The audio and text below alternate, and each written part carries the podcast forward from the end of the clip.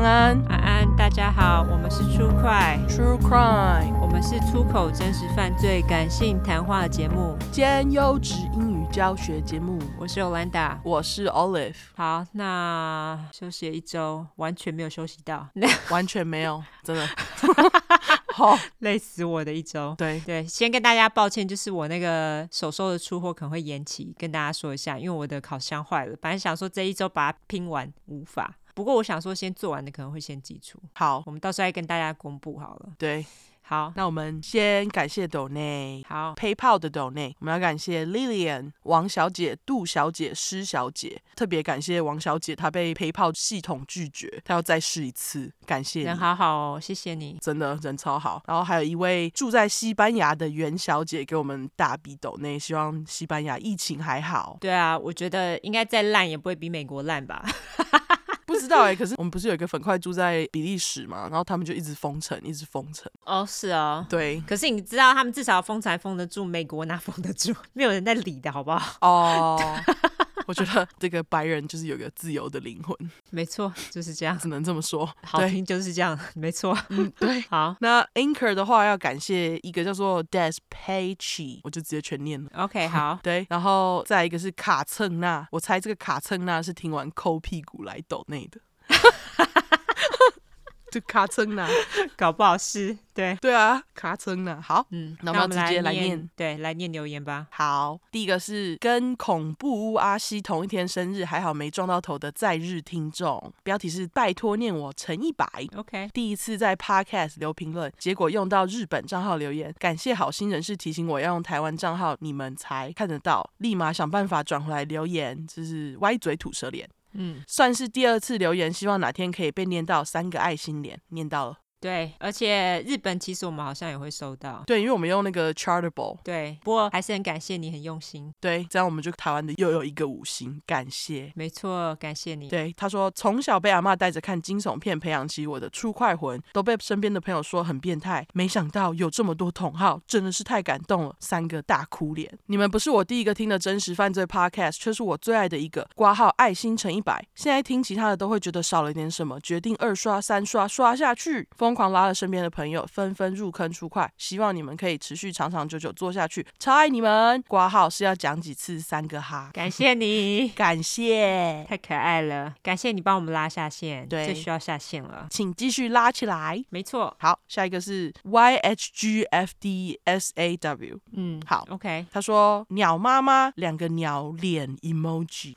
好可爱，深得我心这是小鸟的 emoji、啊、对，那个小黄鸡好可爱哦，小黄鸡 emoji， 你讲的比较好我可是全部都三刷了，两个亲嘴害羞脸，我们就是你们的鸟妈妈，你们就是嗷嗷待哺的小鸟们，五个哈，我大概重听这段二十次，太可爱了两个两个爱心围绕脸，我最近骂北兰上司也都不小心骂鸡掰，一个大笑哭脸，最喜欢出快乐，赞赞，两个 thumbs up， 谢谢谢谢，感谢感谢小黄鸡，没错，感谢小黄鸡啊，对，下一个是 Shan Chan， OK， 标题就超有趣，然后十个黑色爱心， OK， 对，谢谢。下一个是学测生，这是异常认真脸，异常日本 emoji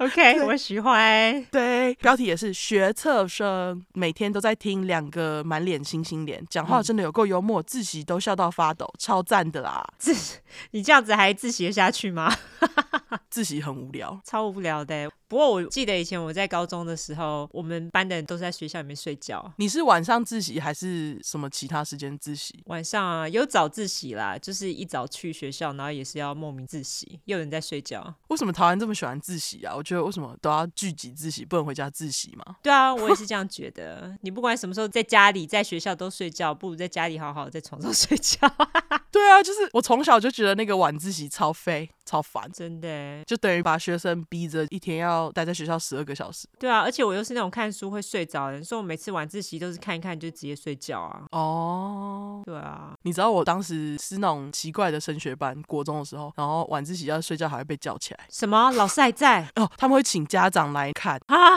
What the fuck？ 你说国中吗？哦，对啊，国中可以理解。对，国中我们以前好像有类似这样子，可是高中就没有。我刚刚讲的是高中，高中比较放牛吃草。少一点，我的高中啦。对，高中就睡爆、啊、对，高中睡到爆。对，好，下一个下一个是李慧，这什么啊？李慧云。 OK， 李慧云，我猜是李慧云。 OK， 标题是超级掰喜欢的，充满出口的说故事方式，听了超爽， thumbs up， 上班搭车吹头发都想听，但又怕太快听完，超级喜欢 Jumi。 P S Olive 说李喜泪的时候超好笑，不好好笑感谢感谢你哦。哦，下一个是 D S K H 零八零九， 这是巨蟹座吗还是狮子？呃狮子狮子哦。标题是为了可爱的甜不辣手指决定要给五星。哦，真的吗？好你的甜不辣手指好有用哦。怎么会这样啊，这非本意耶。好吧，那个从其他类型节目无意间听到出快这个好节目，从第一集开始听的时候真的完全傻眼我理解，我现在听也完全傻眼，想说我们到底是在冲他笑，那时候还自以为音质还 OK 对，我们两个就觉得嗯这有什么，就这样他说音质真的让我听不清楚在说什么，后来听其他节目听到有点腻了，而且太多英文，其实我也很不想知道这么长的名字或是一堆英文的介绍，决定从二十三块开始听，结果一听就爱上了，现在每天上班不断的重复播放，自己听完还连接公司的蓝牙音响，决定让大家一起陪我听好好笑，干得好对，干得好，直接影响。他说每个同事都看着我露出一副干这傻小的表情看着我，每当我手拿着铁锤或是其他金属类的工具的时候，大家都会开始对我投以异样的眼神。哦，他也是做精工的，对，他下面有写，真的耶。哦，我也会给予我那充满自信的笑容看着他们笑死我了。括号我是金属焊接工，身上有个铁锤，什么都是自然的。 OK， 连在工地也带着蓝牙音响放给工地的其他工人人听。哦，你怎么那么赞，真的耶，超棒的，超棒棒棒，真的棒棒，虽然没办法拉下线，至少可以强迫其他人陪我听，真心喜欢两位的节目，希望你们可以继续加油，保持粗口真实犯罪节目的优质，现在已经不知道重复听了几次，期待每一次的新快，加油。最后一句是 I G 限动上的甜不辣手指是谁的啊，哈哈，很可爱，是我的，谢谢，是 Olive 的那个你知道他讲的这个强迫别人听，就让我想到之前粉块来跟我们说他在操场上跑步听到阿伯对放扩音那件事，笑死我。你该不会你该不会就是那个阿伯吧异曲同工之妙，一样一样对，谢谢你咯，谢谢你。好，下一个，对，接下来是来自悠悠八四零九零一，八四年九月一号出生，处女座齁哦，处女座哦，你好厉害哦，我都要回去看那个表哎。对，标题是说 Kindergarten Leader， 好 ，OK， 就是幼稚园不知道老师是不是？哦，他说男友的老板推荐我听，之后每天就听你们陪我度过骑车上班的时间，边骑车边笑出来，路人用疑惑的眼光笑我，每天都带着好心情上班，笑哭脸。有天晚上十点下班听，走路都以为后面有人，大笑哭脸。希望轻松搞笑的风格，讲台语超级本土，喜欢五个thumbs up， 希望你们可以一直做下去，满脸爱心脸，感谢, 感谢以为后面有人我们又不是鬼故事哎、欸，可是我懂哎、欸，因为我不喜欢晚上在外面，因为我觉得很暗，走到哪随时都好像有人在跟踪你。哦，我已经好久没有晚上出去了。哦，我我也是，尤其是自己很少哎、欸。对对 ，OK， 好，下一个是来自于于拼，然后五个 C， 五 C，OK，、okay， 嗯，原来爱迪生是个贱人，同事推荐我听，一听之后大上瘾，笑哭脸，每天上下班开车都要听，而且脏话超加分啊，哈哈哈哈，有够亲民，每次听到很北蓝的地方也都会在心中骂，而且我爱听到老公问我要不要去当司机这样就可以每天听咯，三个哈，有够疯。而且我之前一直以为爱迪生是个超猛的发明家，没想到他就是个垃圾呀、啊！自从知道之后，我就到处跟别人说他有多垃圾。总而言之，希望可以不间断的继续做下去，我的精神粮食是啊好用哦，赞真的赞没错，爱迪生就是个贱人。我们今天还会再讲一个人会颠覆你之前对他的看法哦，对，就是大家所谓的对，好，对，等会就知道对，不能讲、嗯、对，没错。好，下一个是来自于烦恼呐 OK， 标题是跪求通勤小快长一点，被好友推入坑后就一直听，但有时候变态杀人魔犯案过程太恶，刮胡虐待之类的会听到有点不舒服，还是通勤小快最赞，两个笑哭脸，谁叫故事都好好笑，但十五分钟真的不满足，三个那是什么 垂, 垂头丧气哭脸哦，三个垂头丧气哭脸对。好，通勤小快我们后面有比较长的，所以大家就慢慢等，好，好不好？对，同情小块不是我们可以控制的，对，是大家的投稿。 好, 好, 好下一个是来自于厌世护生，他的标题是看书必听啦，超赞，第一次听 podcast 就是听出快，疯狂安利给朋友，有够喜欢，一个熊的日本 emoji， 爱了爱了。 OK， 感谢感谢你。这样你看书必听，你这样怎么看书？不会分析吗？真的耶，像我是连听音乐都没有办法哦，我就看书我没有办法听音乐，尤其是中文的音乐，因为你就是听得懂，对，我会完全分神，然后就去听那个歌词哦。英文好像还可以，可是我都不会听，我就是看书的时候要安静，跟我睡觉的时候一样。哦，我懂我懂，对，所以我觉得你很厉害，看书还可以听，厉害，真的。好，下一个是来自于嗯 K O N S K E I A H D K 好，标题说 From 桃园天秤座林小姐，嗨，你们好，听众朋友好，各位教友好，然后一个挥手 emoji，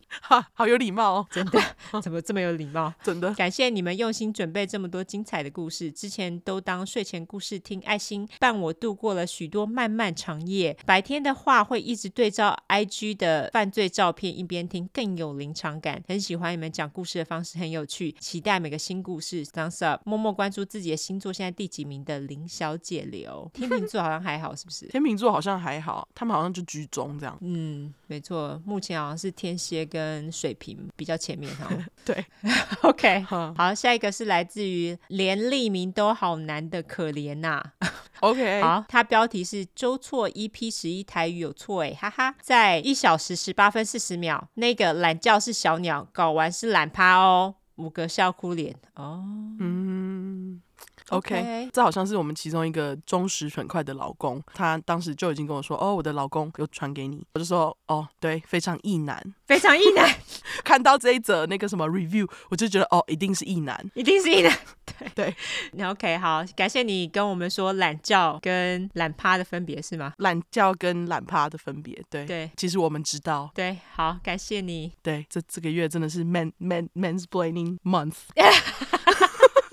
我们只是讲错真的耶，对，我们只是讲错不代表我们不懂，我会把它剪掉，对好好 好, 好，谢谢大家的留言，对，如果喜欢我们的话，大家就是留五星评论并且订阅我们，然后再传教 OK， 对，我觉得大家传教传得很认真，我很感动，请继续加油、哦、没错，我好想要 I G 有，我们现在 I G 有五千人耶，好开心哦，对，我们想要一万对，我们想要一万人，因为这样子的话，我们发限动就可以一直不停的贴那个外部连结，大家就可以上滑，然后就去外部连结，好想要那个功能哦，真的超想，因为这样我就可以贴那种真实犯罪相关连结给大家看，对啊，滑滑滑，对，大家就一直滑，对，真的是耶，但这都要靠你们了，拉起来，没错，麻烦大家咯对，好，那接下来免责声明咯，好，我们的主题是在讲有关血腥暴力或是性虐待的内容，建议有类似创伤或经验的人，还有不喜欢这类题材就不要听咯，还有如果你是十五岁以下的听众你就不要听咯，妈妈带着听也不要听，好，那我们会用比较轻松的方式去讲这些故事，并不代表我们不尊重受害者，毕竟案件内容都很沉重嘛，我们都是开杀人犯的玩笑，我们会给受害者绝对尊重、嗯、另外我们住在美国有一段时间了，所以还是会中英文夹杂，毕竟这是翻译的故事嘛，而且我英文教学好不好，优质英语教学呢，哦，真的，对啊，这集好像会教爆耶、啊、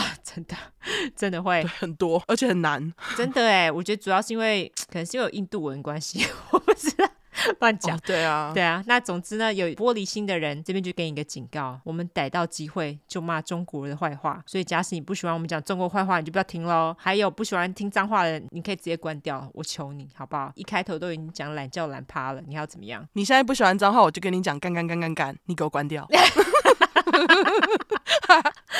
对，这我们节目我们要怎么讲要怎么讲好不好，拜托，你不喜欢 就, 就关掉走人啦，对， 好, 好啦，那你要补充对不对？对，我要补充一个小东西好好，我要补充上礼拜就是那个史库故事，我忘记跟大家说一个重要细节我觉得很重要、哦、史库居然还有重要细节okay 对，史库也有重要细节，就是阿巧会这么会推测是因为他爸其实是 forensic scientist， 英语时间奸啊，真的 forensic scientist， 这意思就是刑事鉴识官，对，就是鉴识官啊，对，他就是像阿善师那样啦。嗯，乔爸、啊、他在一九八四年的时候在 Montana 就是蒙大拿当上鉴识官，离我们今天要讲的事件的地点跟距离都不远哦、oh, OK， 对，那今天我们要讲的其实就是要公布了吗？邪教，对，我们今天要讲的邪教，大家等会就知道为什么我们这次把邪教搬到这一集来讲。没错，嗯哼，这个邪教在美国绅士的时间跟乔爸当时刚当上鉴识官的时间不远，差不多都是在八十年代中期，八四八五左右。那地点其实就是在我所在的奥勒冈啦。没错，你不是说你之前开车有经过吗？还是怎样？还是说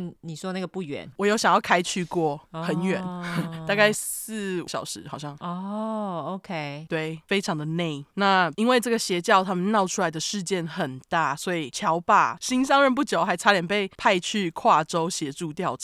哦、我们今天要讲的邪教，哦，太神奇了，这真的是蛮神奇的。对，我觉得超神奇的，所以就太神奇了。我们直接进入主题，无缝带入。好，那我们今天要讲的就是大家现在知道的 Osho， 也就是奥逼。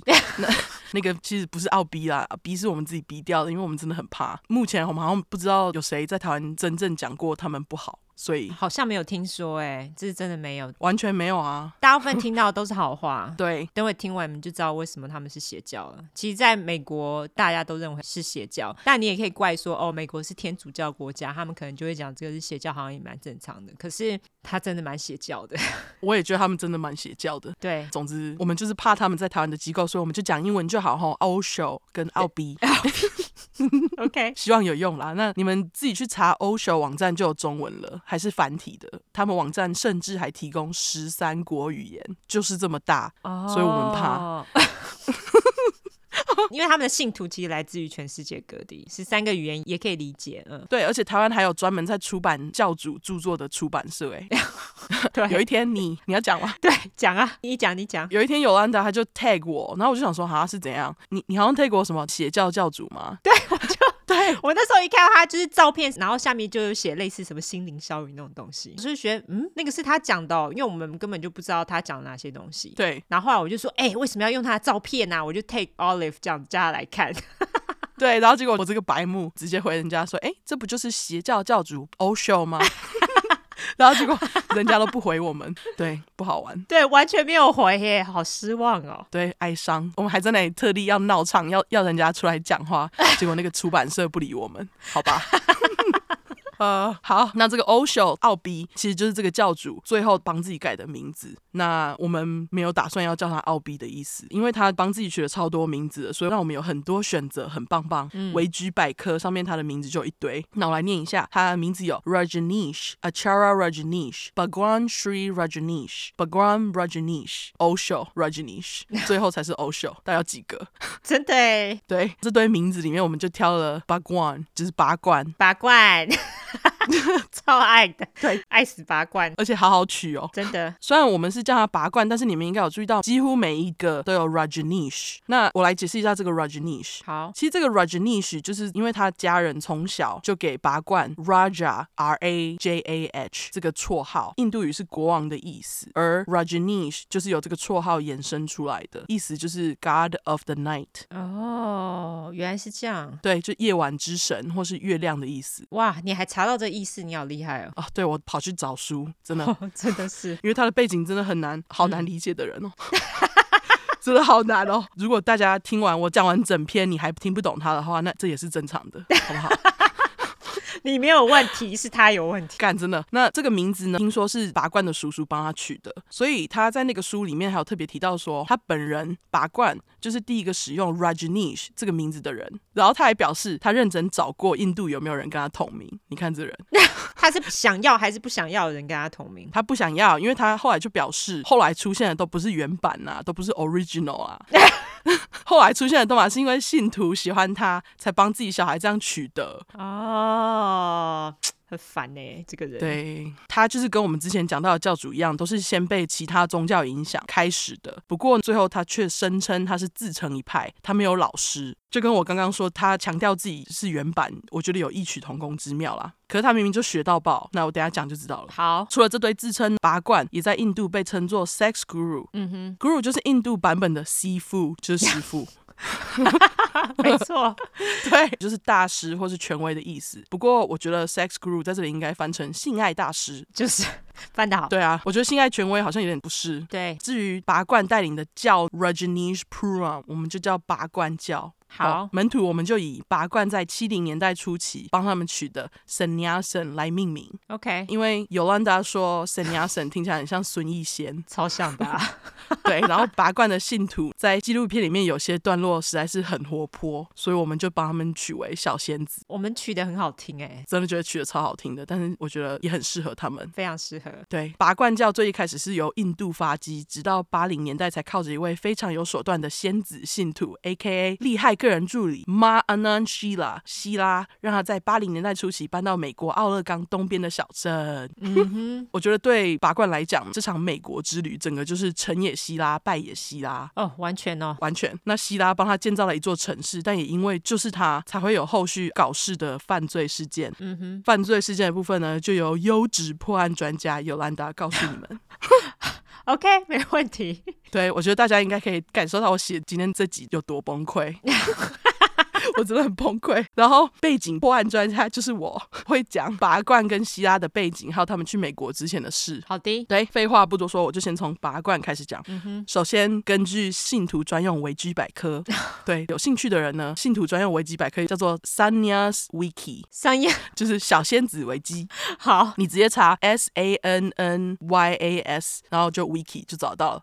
我觉得算是齐全，哎，也没有齐全啊，就是有些细节可以找到。上面的资料说，在一九二一年的时候，十二岁的拔罐爸 Babulai Jain 就和只有七岁的拔罐妈 Saraswati Bai Jain 结婚了。有够扯，十二岁跟七岁、哦、印度真的很扯耶，搞不好是那种指腹之类的吧。不过以时间来看的话，他们是在结婚十年后才生下拔罐的啦，毕竟七岁还没有月经啊。对，还不能生。嗯，就是二十二岁跟十七岁还是很年轻啦。对，没错。拔罐是家中十一个小孩当中的老大。 OK， 对，就是十一个之后我会附上全家福，超壮观、哦、真的是很多耶，妈妈就是一直生就对了。对，那个全家福是信徒专用维基百科找来的，希望我不要被信徒攻击应该不会吧好害怕、哦、那拔罐妈回到位于印度中部 Kuchwada 小镇的娘家，也就是拔罐的外公外婆家，把她生了下来。优质英语教学时间。 OK， 外公外婆的英文是 maternal grandparents， maternal 的意思就是母亲的或是母性的、嗯、所以就是外公外婆。 OK， 对，感谢那个他们的资料有帮我分外公外婆还是阿公阿嬷，真的耶。对啊，优质完回到拔罐。拔罐出生于一九三一年的十二月十一号印度时间下午五点三十一分你看我连几分都找到了，你们要是想知道他的月亮上升星座就可以去查。好 OK， 大家可以把他的星盘摆出来，然后查查他为什么会这样。哦，对，希望大家很会算的人拜托算一下。没错，不要算好了，他死了，不要浪费你时间是说射手在统计表上面数字是最少之一的星座耶。哦，不过我觉得他很射手耶，像例如说他会想要一直改名，然后还要去查说那个 Rajneesh 是不是就他在用。哦，这一点就是他想要成为唯一一个在用那个姓的人，我觉得这一点非常射手，就是自我嘛，对不对？就是很自我，然后又很外放，我觉得啦，就是就我所知的射手的特征，我觉得都在他身上看得到。而且他后来主张教义里面的东西啊，吼、哦，干，超射手我也觉得超级射手，我跟你讲 sex guru 就是射手座好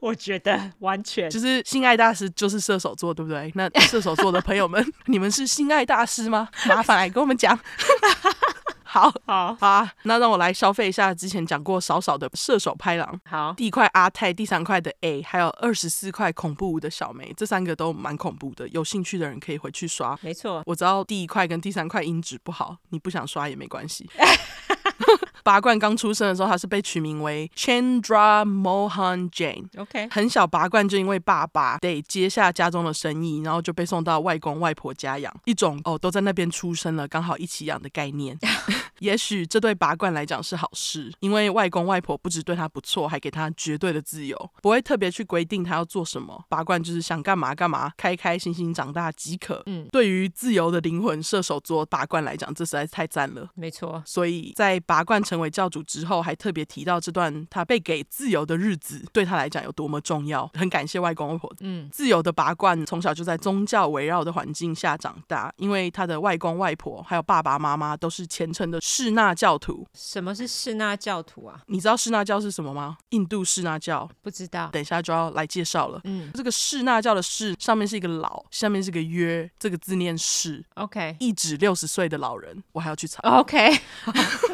好，对，那释那教的英文是 Jainism， J A I N I S M。 那像拔罐家人这样的教徒呢，则是被称作 Jains， J A I N S。他们好像还会把 Jain 放到自己的名字，就像拔罐的家人那样。 OK， 那释那教跟佛教其实差不多时期出现的，所以他们有一些地方很像。创始人范达摩耶 Vardhamana 比释迦牟尼还早出生哦。哦，他就是达摩吗？嗯，我不知道耶，因为我找的时候他是说他的后世都被信徒称作为 Mahavira， 就是伟大的英雄，然后有人会叫他大雄，可是他好像跟什么大雄宝殿没有什么关系，就很复杂。哦，我的老天爷啊。好，对，我就没有去深探那一块。总之，代表释那教的符号就是我们很熟悉的万字，另外一个代表释那教的符号还有一只手，嗯，然后手心里有一个法轮，法轮中的梵文内容就是他们的基本教义之一，反暴力主义。 OK， 接下来我补充一下，达摩不是他，他不是达摩。好，对，达摩是另外一个人，我们就不要提他了，太复杂了。 OK， 好，真的这集真的很多有的没的专业知识，对，这集资料量很爆炸，大家就是自己可能要多听几次。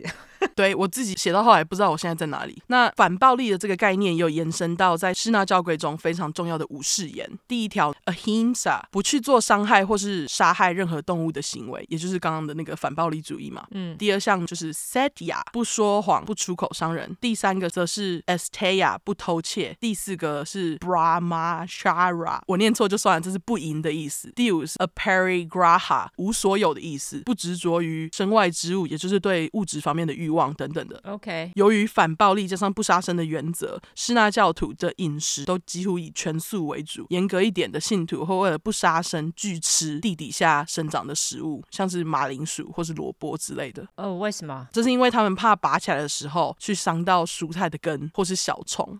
所以你砍头 OK， 拔根起来就不 OK 哦。他们就尽量不吃，他们好像不会去砍耶、欸、不是，我的意思是说，例如说你吃菜，你不就是土面以上的东西吗？哎、欸，这我不知道哎、欸，我不知道他们是怎么处理，因为资料是说他们像是水果这种东西，他们都会等到水果自己掉下来才会吃。哦，这种教我知道，我天哪，这种教超hardcore。对，他们就是很苦行的那种哦。嗯，他们对不杀生超级坚持，而且你们要是去找室内教，有时候会在某些照片中看到室内教徒，我一直讲室内是在冲他小室那教徒。嗯，你会看到一些室那教徒戴着类似口罩的白布在嘴巴面前，这是因为教徒们他们怕呼吸到一半讲话不小心把小虫吃下去。因为杀生造业怎么可以？不可以哦，真的是很哈扣耶。对，他们相信灵魂不是来世界上玩的，是来修炼的。哦，太痛苦了。对，乱杀生会累积业力，这样是要怎么超脱，怎么超度，要透过苦行的修炼才可以在死后到达极乐世界。就因为他们怕杀害到任何的蔬菜或虫嘛，所以非常多的释那教徒都会从商不农耕，就是杀给别人杀的意思。对，给别人杀，我不杀。OK， 我要去极乐世界这样。 OK， 好，这也解释了拔罐爸从商的部分啊。哦、oh, OK， 对，释那教现在还存在，而且据说目前有大约四五百万的信徒，听起来好像很多，可是跟佛教全球几亿信徒比起来，根本就是小鸟比鸡腿。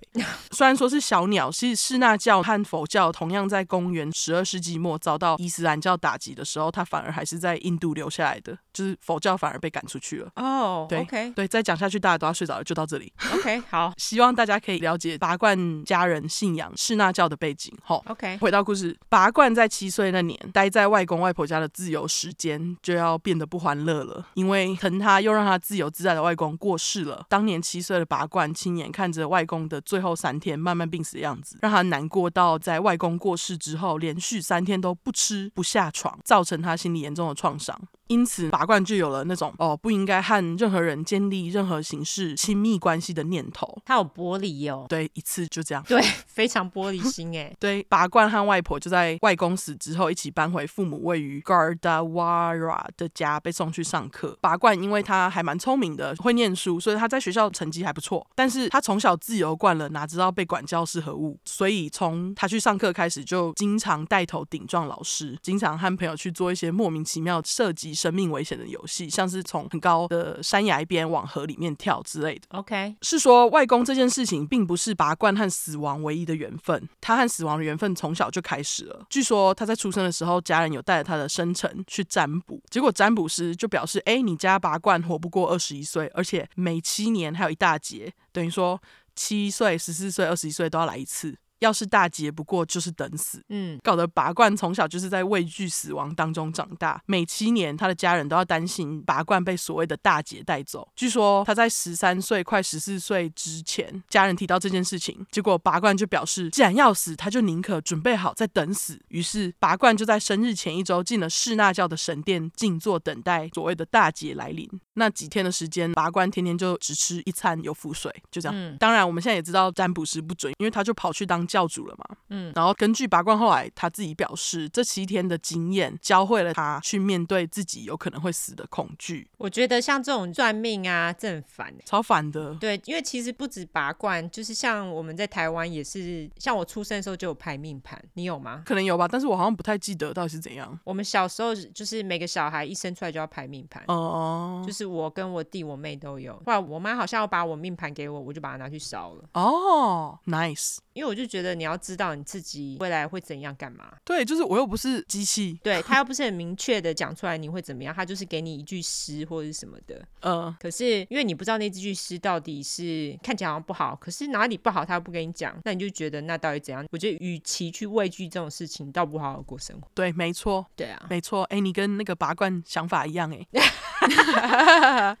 Sex Guru 好，接着时间来到了拔罐十六岁那年、嗯、当时的女朋友因为感染伤寒死亡、嗯、伤寒的英文是 Typhoid， 快速解释伤寒的话就是吃进不干净的食物或水，因为里面的沙门氏杆菌引起肠热病。 OK， 那症状轻一点的话就发烧肚子痛，但是要是严重的话会造成肠穿孔或是流血，导致死亡。根据全球疾病统计表二零一五年的世界上伤寒发生最多的国家还是印度对，就是完全没有进步的意思，好像有减少啦，但是还是很多。我觉得可能就是跟天气有关，很热嘛。我觉得说不过去，因为像什么泰国也很热啊。哦，好吧，但是泰国就干净很多啊，所以我觉得是跟他们卫生有关，还有就是好像跟他们宗教也有关系，因为他们什么东西都在河里面。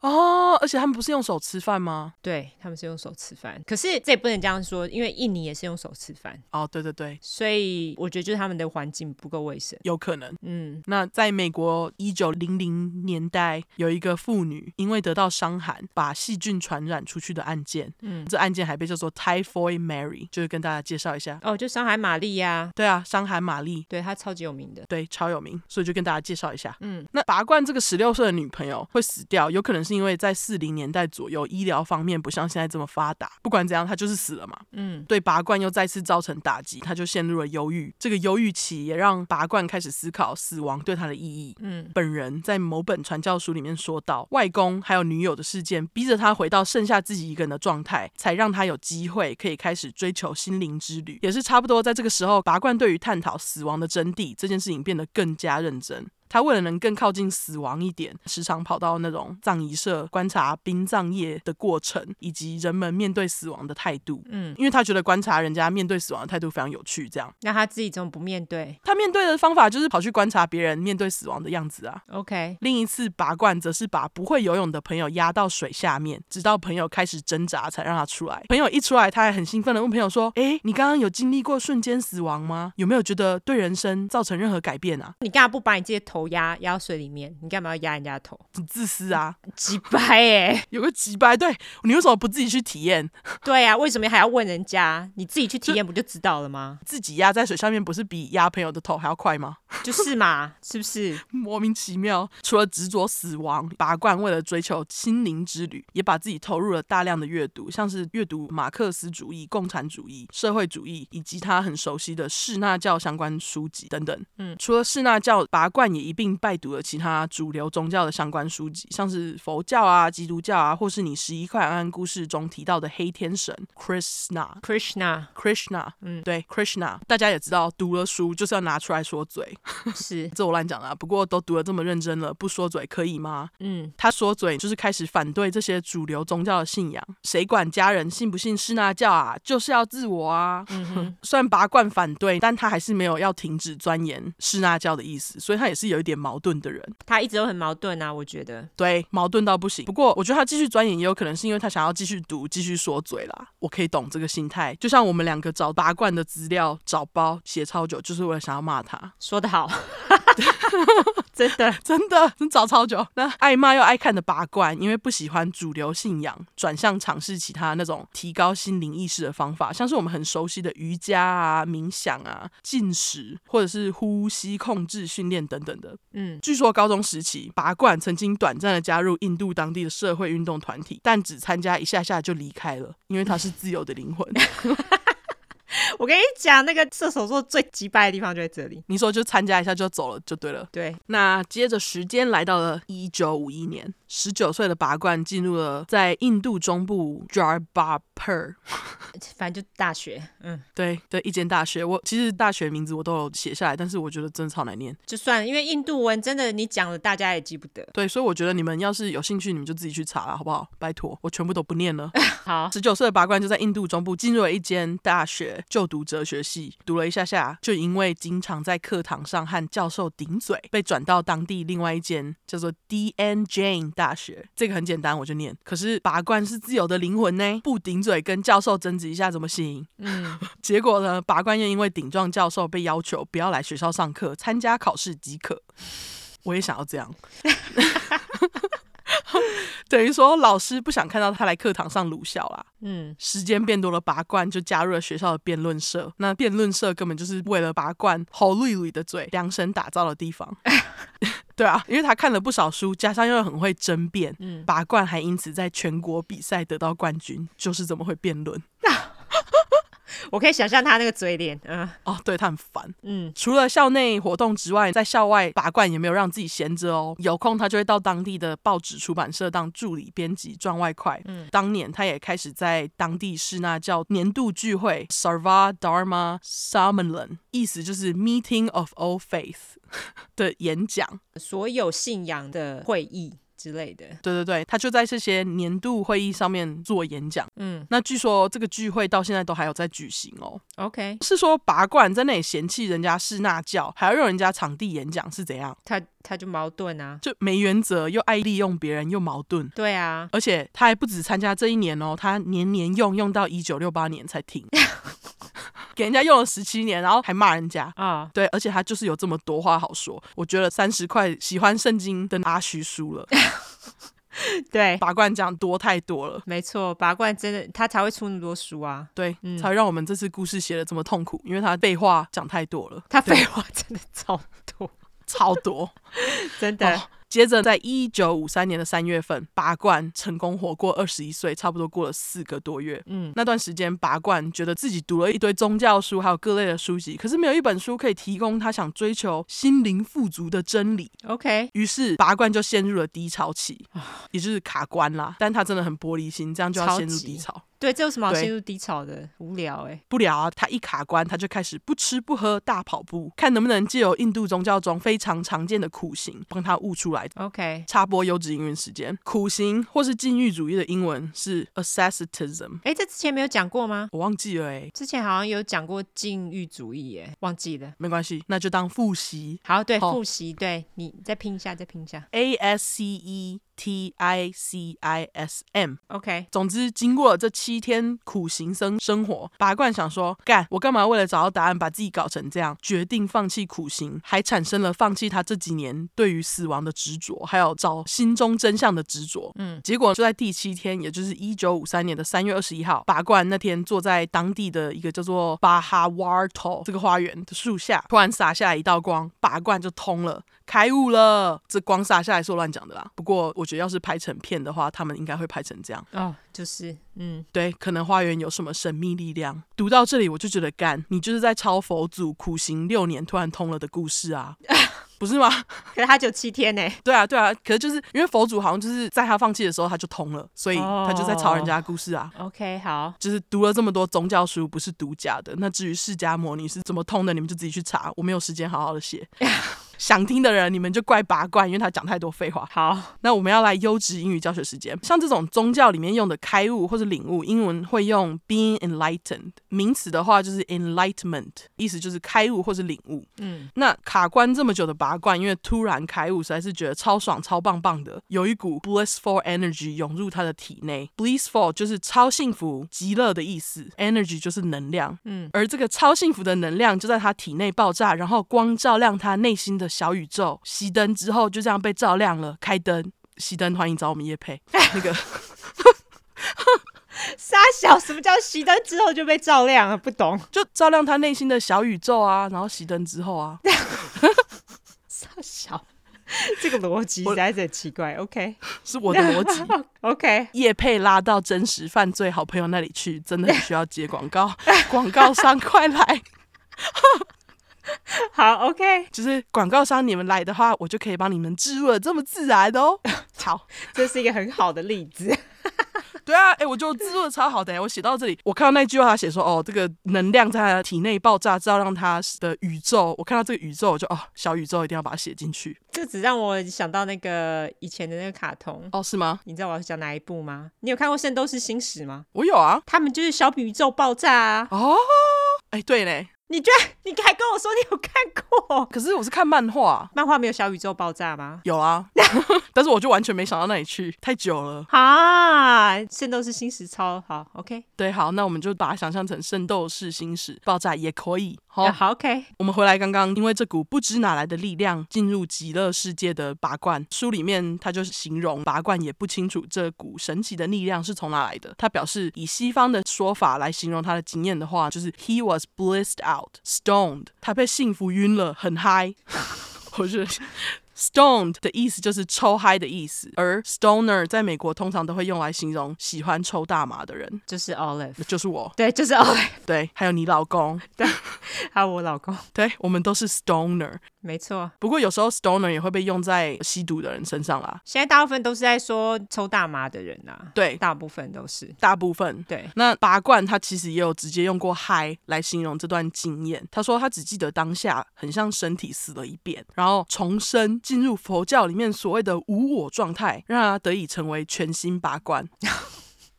傻小。对，他还说 Boundaries were disappearing, distinctions were disappearing, mind was disappearing, it was millions of miles away。 傻小，听起来是不是很嗨？很想知道他抽了什么。听起来我只觉得他一直在说废话。对，那这句话的意思就是界限在消失，区别在消失，心灵也消失到几百万英里这么远。我觉得好智障，英文时间教好教满。Boundary 的意思就是界限 ，distinction 就是差别。OK， 那这一整段都是他自己讲的，可信度不知道有多少。总之他想表达的就让你们自己去理解。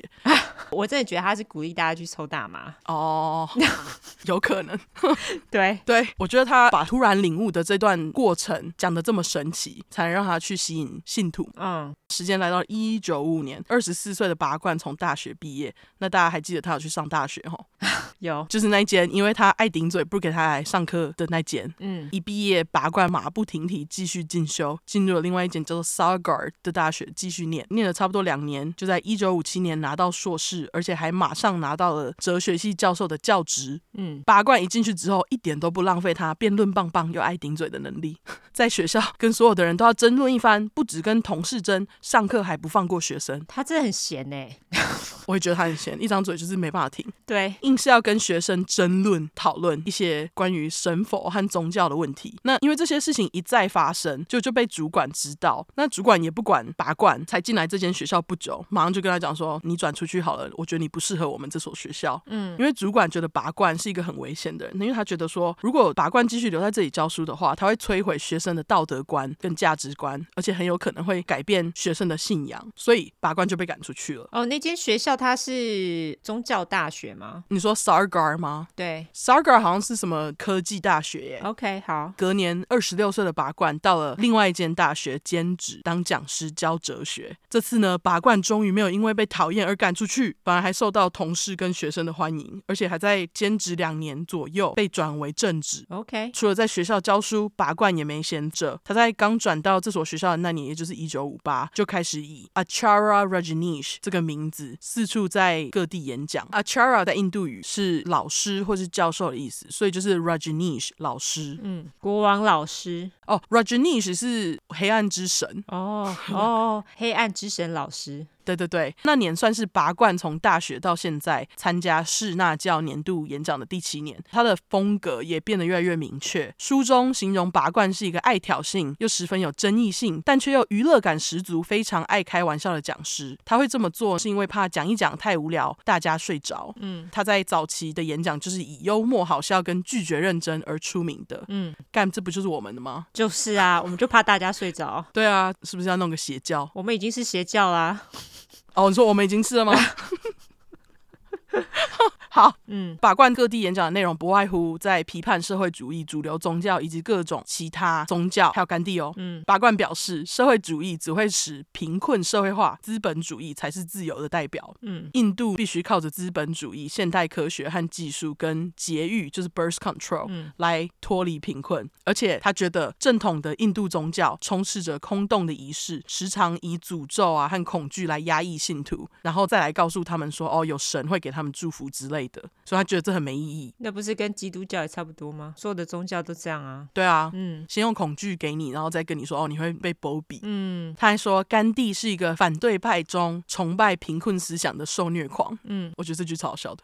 受虐狂就 M， 对，他说甘地就是 M 就对了。我觉得他没有那么 M， 我也觉得他没有。因为我现在就要来插播甘地了齁。大家也知道甘地，大家不都叫他圣雄吗？对，因为他是带领印度脱离英国殖民的绝食大师嘛，也是广为人知的苦行僧，一生都在修炼。甘地在生下了五个小孩之后，他还跟老婆说，哎、欸，我要禁欲，所以他从此不能跟老婆上床，因为他要挑战禁欲。为了加深修行的难度，从信徒当中挑了三个喜欢自己的年轻女生。嗯，这几个女生就天天被甘地带在身边，和他朝夕相处，睡同张床。傻小，那他没有打炮吗？没有没有没有，他就是表示，哦，我们睡同张床，我不碰你，这就是禁欲的表现。傻小。对，而且据说其中有一个还经常在他面前洗澡，但甘地表示，我不只是绝食大师，我还是禁欲大师，我都没有看哦。但是是我讲的啦，但是有没有看谁知道啊。嗯，对啊，而且我觉得最奇葩的是，呃，甘地还在女信徒年纪变大的时候，就会把他们换掉，就跟在他身边那几个换成年纪轻一点的。傻小啊，为什么为什么要换？可能就是魅力比较大，他才可以修炼禁欲。靠北，真的可以假赛欸。对，然后他还要这些女生帮他马杀鸡手脚。嗯，我就想说，干，你要禁欲就禁欲，关这些女生什么事啊？对啊，为什么要马杀鸡？你不是苦行僧吗？对啊，你马杀鸡三小，对不对？没错，对，欠人家骂。那虽然说这些女生非常有可能因为非常喜欢甘地是自愿的，但我还是想要骂她一下。没有，我跟你讲，不只是这样子，甘地其实也非常种族歧视，你知道吗？哦，对，因为他当初好像就是他有一阵子是在非洲，他其实去非洲的时候非常歧视那些黑人，他就说那些黑人为什么要跟他们一起同起同坐？你看他好像似乎想要打破种姓制度，但是他实际上并没有真的想要打破种姓制度。哦，对，他只是想要让某一个阶级里面的人能够平起平坐，并不是连贱民阶级也有，这是我听说的。哈，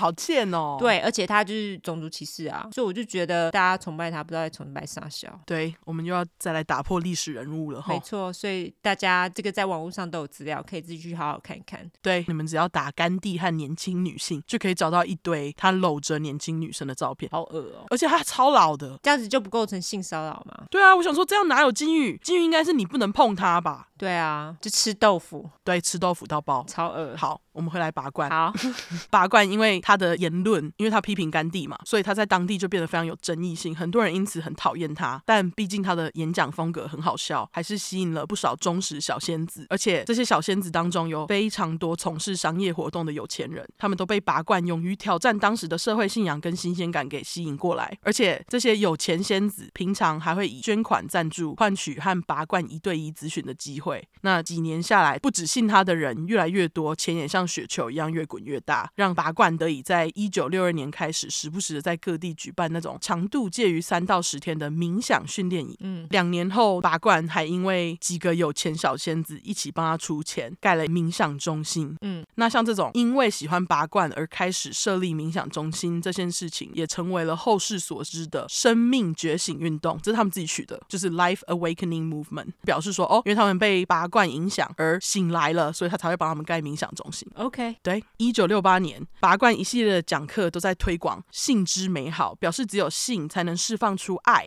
那年他也以讲课相关内容出了一本叫做 Sex Matters From Sex to Super Consciousness， 我就翻成性很重要，从性到超意识、嗯、Super Consciousness 是连在一起的，它不是两个字哦，这是我第一次听说过的单字，意思就是字面那样、嗯、对，由于拔罐对他这个性方面课程的推广，再加上出书，他就被媒体称呼为 Sex Guru， 就是性爱大使。据说在他某一些演讲还嘴炮其他印度教，都不让大家更自由的接受性。这么爱批评其他印度教的拔罐，竟然还在隔年被邀请参加第二世界印度教年度会议。哦，是啊，对，结果拔罐这人他又硬要在会议上跟大家说，平常他和小仙子们讲的那些批评其他宗教的话，他就说哦，所有认为生活毫无意义并且充满苦难的宗教都不是真的宗教啦、嗯、宗教应该是要一门可以让大家了解及享受生活的艺术啊，你们这些都不算是宗教啊、嗯、而且他还把婆罗门，也就是印度种姓制度最高层的那个祭司形容成只为了自己利益做事的一群人。结果拔罐就把会议上某一个信仰印度湿婆的代表弄生气，那个人就叫拔罐住口。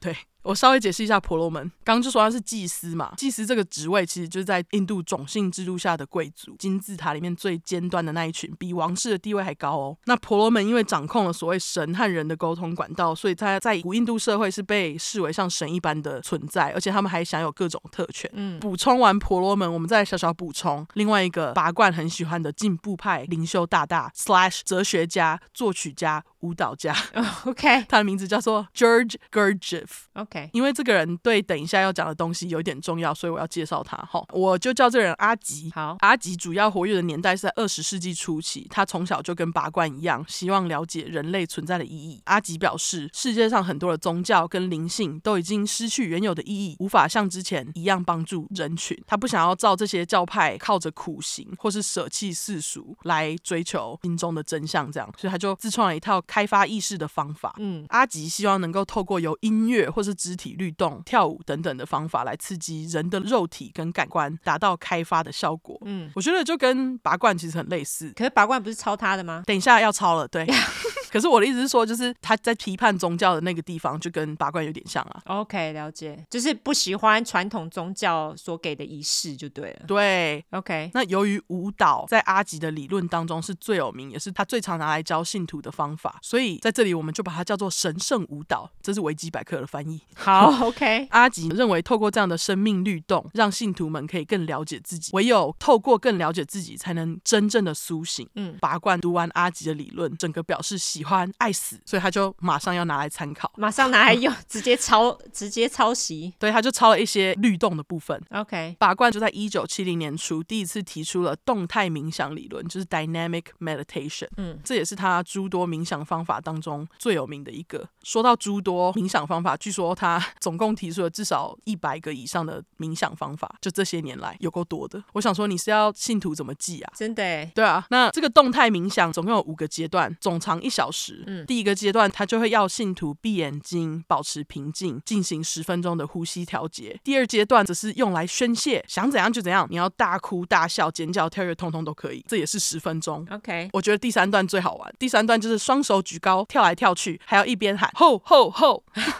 跳十分钟，非常不错的有氧运动，真的。第四阶段十五分钟全体停止运动，眼睛张开十五分钟，毕竟刚跳完十分钟很累，需要休息一下。 OK， 最后一个阶段也是十五分钟，那这一阶段就是他们就是在庆祝经历过了前面的四个阶段，就在听音乐跳舞这样。哦，所以就是继续听音乐跳舞，没错，等于说他们就是庆祝，不用再尖叫大喊了，想干嘛干嘛。要是你们以后有机会看纪录片呢，就可以看到他们在那里抖动的样子。好，而且拔罐因为有很多信徒，所以抖动的样子就是非常的壮观对，可以去看很多人，我觉得大家可以自己试试看这种冥想。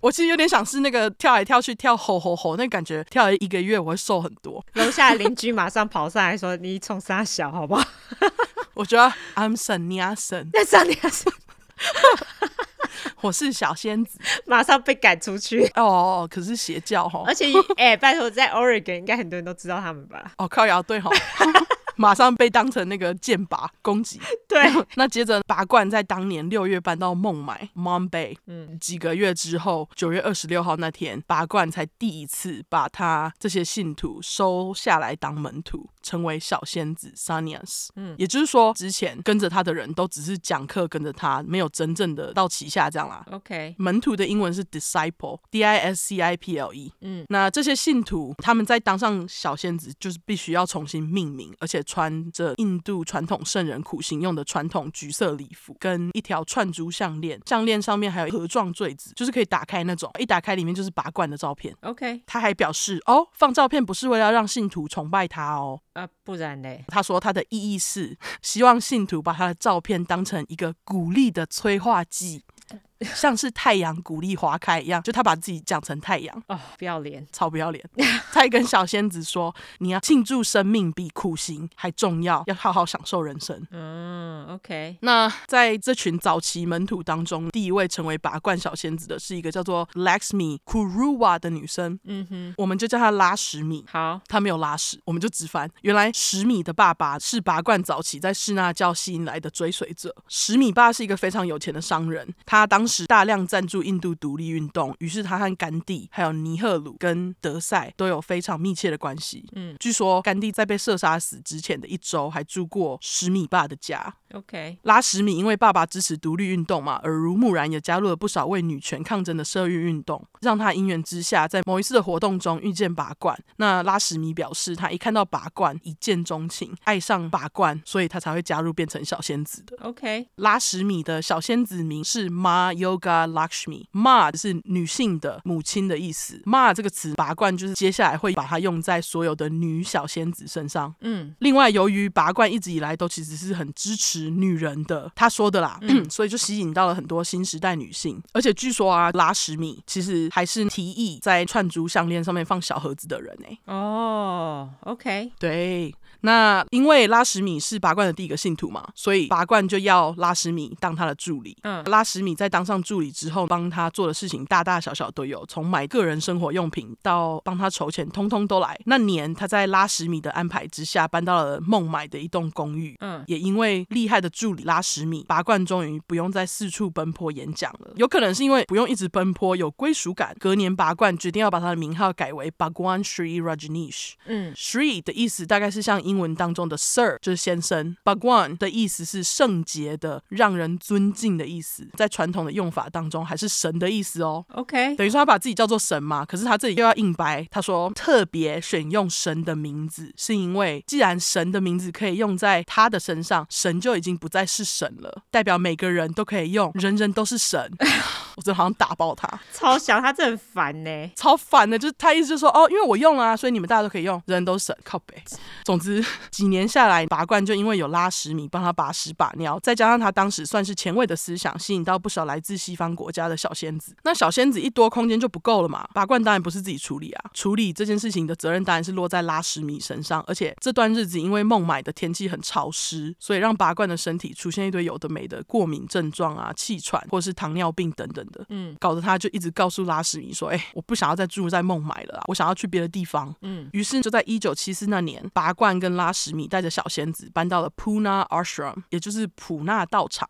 OK， 那搬家之前拉屎米都已经处理好了，而且为了把拔罐的话传到更多的地方，拉屎米也在道场里面设置了那种录音室啊、办公室之类的，让他们能够录音以及出版他的演讲稿，拿到全球去发行。据说他们也是吸引到了不少人。嗯，除了这两间办公用的地方，普纳道场还设置了一个手作中心，他们就自己做衣服啊、珠宝、陶瓷，甚至是有机化妆品。听说他们经常也会在那个地方举行一些音乐表演或是戏剧表演等等。这都是因为拔罐他会鼓励小仙子们去创作，这些听起来都好像还不错嘛、嗯、可是你们也知道拔罐是性爱大师不推崇性爱整形，没错。据说在普纳这几年他们还举行了好几次的小仙子群交之夜OK， 他就是把大家聚起来，然后一堆人在那里性交，但是据说要是其中一些女性不想加入他们的群交之夜，还会被施以心理压力。哦，就是用那种同侪压力说你你这样不行哦，你这样要怎么去接近真理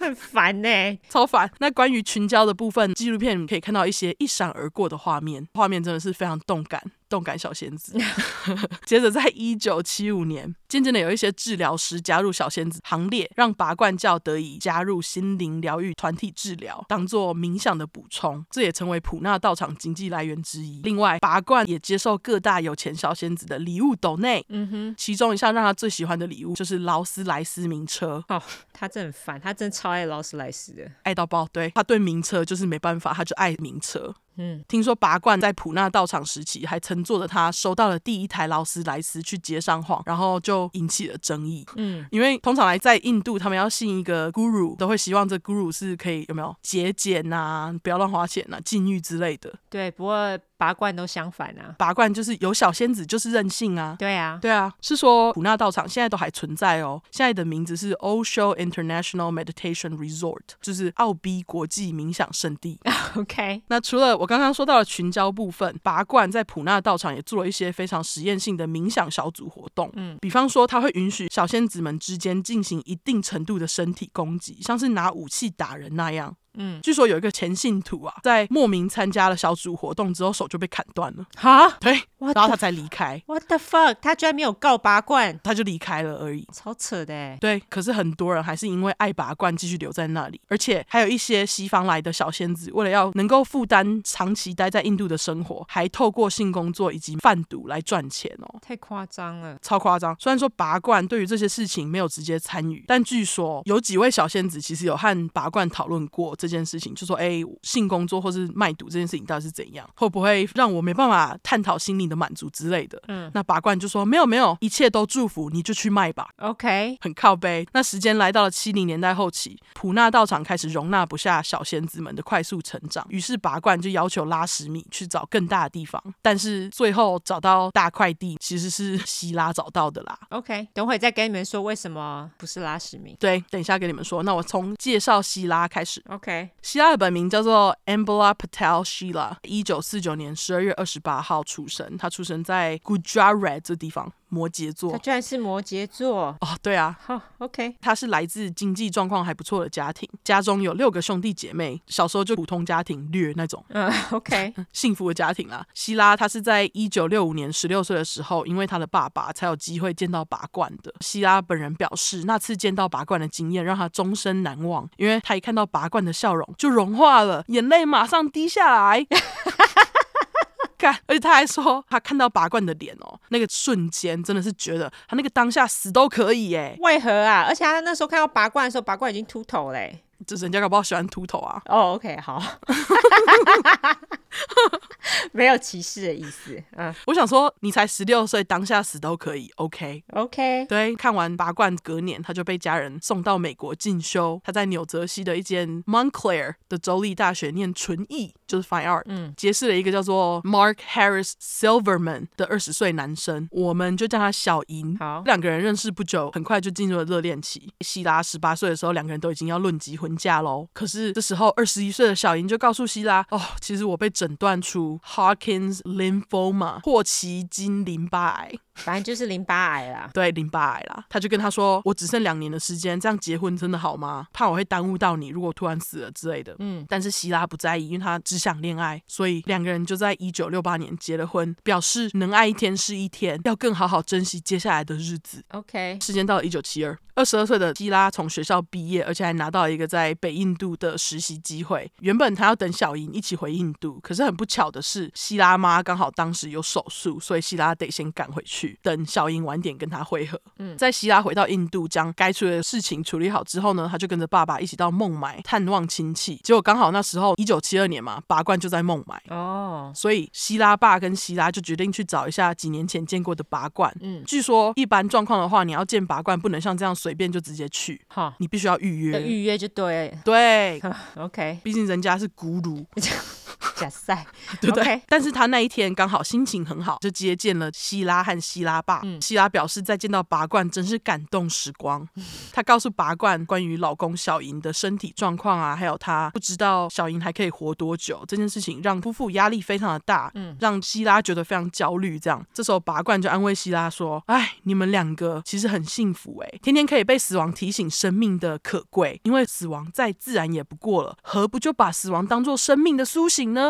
那希拉听到就觉得深受启发，感动不已，拔罐好棒棒。于是就在小莹抵达印度不到几天，他就带着小莹去看拔罐了、嗯、也是在带小莹去看拔罐这天，希拉就加入了拔罐小仙子的行列，得到了刚刚讲到的那个 Ma Anand Sheela 这个名号。 Anand 意思是喜悦的。 OK， 一开始小莹的反应还没有像希拉这样被拔罐心仪，可是他也很快在两天后就和老婆一起变成小仙子了、嗯、希拉就直接放弃他在北印度的实习机会，和他老公小莹一起待在拔罐教待了好几年、嗯、可是这几年来小莹的病没有好转，最后还是在一九八零年过世，死于三十三岁。可是比他他之前不是说只有只下两年吗？对，活得还蛮久的我觉得。对，他也是多活了十年左右。对啊有可能是教的影响吧，太快乐了OK 我也不知道 OK 对啊，小莹毕竟是初恋嘛，对希拉打击超大。根据希拉本人在纪录片里面表示，他觉得他当时真的是心都碎了、嗯、拔罐为了帮他还请人帮他开了不知道是什么药、嗯、然后希拉吃药睡了三天才醒，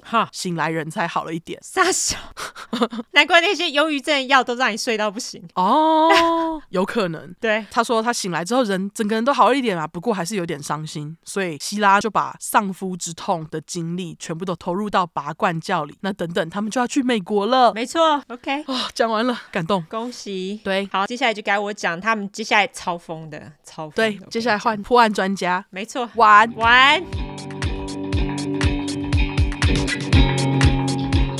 那我接下来就要讲拔罐教他们在美国到底是干了什么事。当然这个事迹 Olive 刚刚已经讲过了，跟一个人非常有关，那就是希拉。希拉他整个人就是拔罐教在美国壮大灵魂人物，他疯到爆炸。我觉得他是在美国之后才被启发的、oh.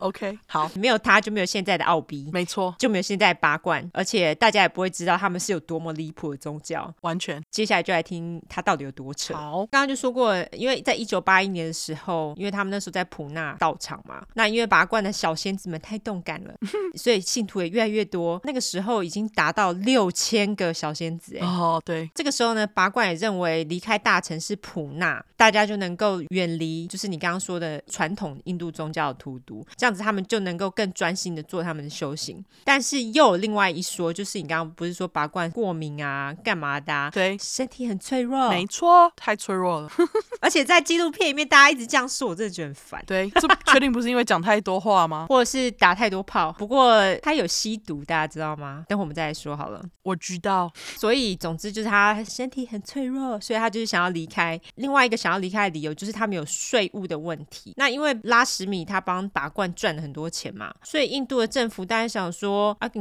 敛这么多财，我们当然要分一杯羹啊，他们就开始来烦他们。嗯，所以这个时候呢，拔罐就心生离异，所以他就派给他当时的秘书拉什米一个任务，要他去普纳以外的地方呢寻找更大的场地来做到场逃税，没有啦，他没有讲逃税，他当然就是掰其他理由，总之他就要找一个新的地方当道场这样子。人脉很广的拉什米那时候的目标本来是买印度北方的某个宫殿啊，你就想说宫殿，对，就是那种有城堡的东西，我就想说靠北一个邪教买什么宫殿啊，我超不懂的欸。哦，人家是咕噜呢，就是钱太多的意思。哦，钱超多，而且你知道，我知道那个数字欸，维基百科有说他们当时逃漏税逃了五百万美金。这么多欸，哦靠，超多的欸，就是 half million 欸，对啊，好夸张，五百万，没有没有没有，是 five million 欸，是 five million， 超扯的，超扯，就这么多。 OK， 但是当时并没有买成，因为其实拔罐他在当时是非常受到争议的性爱大师，所以其实大家一听到哦是你们要买，那我就不想卖给你。除此之外又受到当时想要打破种姓制度但是其实超级种族歧视的甘地呢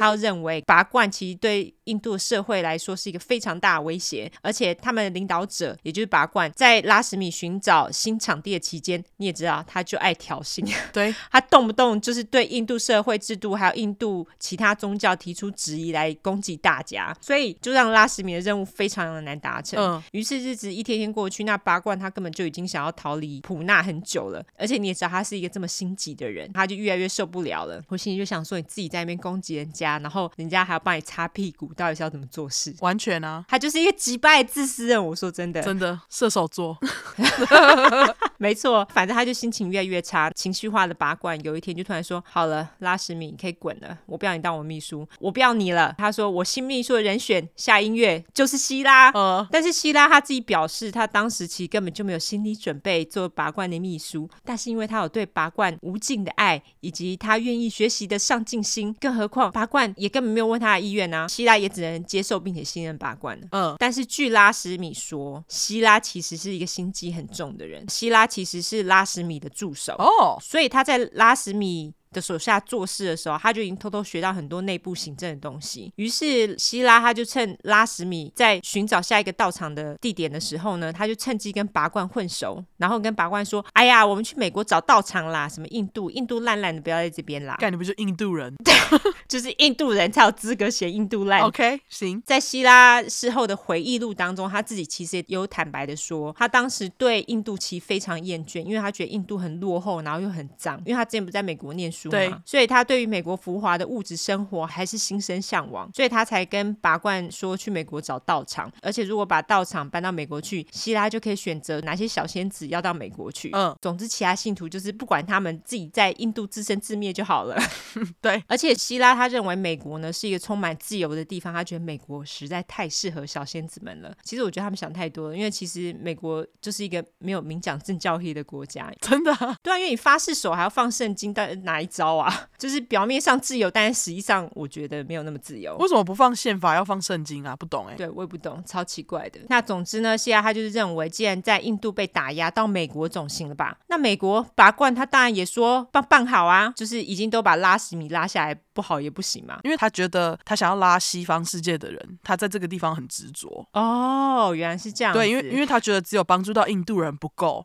真的，他觉得要有白皮肤的人才 OK， 对，他觉得要拓展出去除了印度之外的国度。哦、oh, OK 好，那就可以理解。对，所以希拉他就开始寻找道场的理想地点，然后也开始着手帮拔罐还有一些他信任的信徒开始申请签证啦机票等等的事宜。我只觉得拔罐很爽，他就坐在那边，他的秘书什么都把他干好。我需要一个希拉我也要超级需要对啊，那于是这个重责大任呢他就落在希拉身上，那希拉他当然压力超级大的啊。然而在这个时候，迁移计划其实对小仙子们呢是保密的，因为拔罐教的高层们都知道，假使拔罐搬家，大家都想要跟他搬，因为大家都想要离他越近越好嘛，对，这样子其实会造成一片混乱，所以这个搬家的计划其实在当时是高度的机密。但是不知道要干嘛，希拉那时候却跟所有的小仙子公布说他们要搬家到印度北方，不知道干嘛说谎，反正就是整个让人问号。嗯，希拉他就把所有的事情都安排好之后，一九八一年七月一号，希拉跟拔罐还有一些精选的教徒精选教徒没错，就是精选，就跳上了拔罐的劳斯莱斯，就离开了普纳道场。哦，他竟然准许别人做。哎、欸，对，没错，就精选教徒可以。 OK， 小仙子们当然就是眼睁睁看他离开了道场，废话，劳斯莱斯谁看不出来真的，他们顿时就失去了方向。这时候他们就是突然心生恐惧，但是拔罐也不是傻子啦，他人虽然离开了，他还是留了一些指示给小仙子们。他说，你们回到你们原本的生活啦，然后用我教导你们的冥想方式，就是那个跳舞之类的，嗯嗯，实践在你们的生活当中，然后等到新的佛之领域，也就是他自己说的 Buddha Field， 他说弄好了之后呢，我就跟你们说、哦、乖乖听话哦。他又说这个佛之领域将会实践他的中心思想之地他说这个未来的新道场呢，将不会受到世俗的规范所限制，大家在那边只要爱跟笑就可以了，并且成为受到开示之人，就是你刚刚说的 Enlightened One。 对，那这个佛之领域在哪边呢？那个就交给希拉了啦。对，他都不用担心，只要做劳斯莱斯就好。没错，就在那边躺着就可以了。对，好，在这边我插播一个希拉婚姻的小八卦。好，因为在小银死之后，其实希拉没有多久他就再婚了、哦、他虽然很伤心，虽然睡了三天，对睡完就没事了真的没有几个月而已。那他再婚的对象其实还是纽泽西人，但是这一次不是跟小银一样的穷光蛋，其实小银也没有很穷啦，他其实就是中产阶级而已。对，也不是而已，就中产阶级，但是因为跟他这种再婚的对象真的差蛮多的，无法比较。他这次再婚的对象呢，是一个超级有钱的银行家，而且呢这个银行家他在进出口贸易界也有非常广的人脉。希拉跟他简直是闪婚，希拉做什么事情啊当然都是有目的的，闪婚当然也有了。嗯，据说希拉虽然在跟小莹结婚后拿到绿卡，但是因为他十年的绿卡即将到期了，而且大家大多数的时间不是都待在印度嘛，嗯，所以他也很有可能因此丧失继续延期绿卡资格。为了确保他在美国居留权呢，因为他们既然已经要搬到美国，他就必须要去担心这个问题。希拉他马上就跟这个银行家闪婚，他也在结婚完之后马上就购买了一个超级大房子。这个房子呢其实是刻意设计成中古城堡的样子。据说这个房子在希拉还在跟小莹约会的时候，就是他们那时候不是还是大学生吗？对，他们两个人曾经在这个城堡前面接吻。 OK， 接吻的时候，然后小莹还很不实际的跟希拉说，等我将来有钱了我就买这个城堡送你。小莹当然最终没有实现她的承诺，因为她就死了嘛，就说不实际嘛。但是希拉现在这个老公超级有钱，所以后来希拉她就跟拔罐报告了城堡的事情，她还跟他说，哦，这个是我跟小莹的接吻之地就觉得就是这间城堡了，这个就是上帝的安排，要我们买它当道场。拔罐当然就是点头啊，反正又不是花他的钱。对啊，他当然 OK 城堡。哎，所以希拉就把城堡给买下来当道场。哦、oh. 这一座城堡建筑物其实有三层楼，而且它真的是大到靠北，它有十房豪宅，而且它面对它的逊河，它可以直接看到纽约市，就是 view 也很好。那希拉他也为了拔罐将内部做了大幅的整修，就是为了配合它的美感。嗯，至于现在的这个城堡呢，已经变成政府所有，就是让大家想要办一些活动弄的时候可以租用这样。我有问题，这个银行家也是小仙子吗？他后来当然也会变成小仙子啊。哦，还有一个问题，请问政府有把当时希拉弄的大幅整修留下来吗？我不知道。哎、欸，哦，我觉得他可能有留部分。哎、欸，他应该有把某些地方有去再做一些修改过，我认为啦，我不知道到底是怎么样。Okay. 我上网去查这个城堡，我看到很多人会特地因为拔罐他们住过的关系去参观这个城堡。哦，我自己是想说，那个城堡可能也是有提供让人家进去参观，讲说哦，曾经有一个邪教组织，他们在这边买了这个城堡做道场。哦，好神奇哦，太神奇了。那买了城堡没多久之后呢，希拉他就包了飞机的头等箱，但是头等箱啦当然他就把拔罐跟几个亲信呢一起载到美国。当然拔罐到美国之后也是很戏剧化，因为希拉他把拔罐弄到美国最初的原因，就是申请 visa 签证的原因呢，是说拔罐有背痛的问题。他说这个问题只有在美国有这个医疗技术可以治疗，所以拔罐他一到美国之后，警察马上就帮拔罐叫了救护车载到医院去。但是当然等到救护车他一到医院之后，警察马上就闪人了。欸、那希拉他一看到警察闪人，他马上把拔罐带回城堡去了。那那个城堡因为是属于希拉的嘛，希拉他又希望拔罐他到美国事情是对外保密的，因为就是怕拔罐信徒会一窝蜂跑过去，会很困扰嘛，所以住在那边的信徒要做什么事情都得要向他报告，也要得到他的同意。哦，另外住在城堡里面的人如果没有正式交往对象，然后你也没有结婚的话，他们都有责任跟其他的异性发生性关系耶。例如说我住在那个城堡里面，我没有任何男朋友，我也没结婚，其他男性小仙子跟我说哎、欸，我想要跟你打炮，我就得打三小啊，就这么几百。而且听说那时候因为女性很少，大概是一比五这样子。哈，靠北哦，超级掰的。但是但是这个方案呢，在两周之后就因为疱疹的爆发就停了。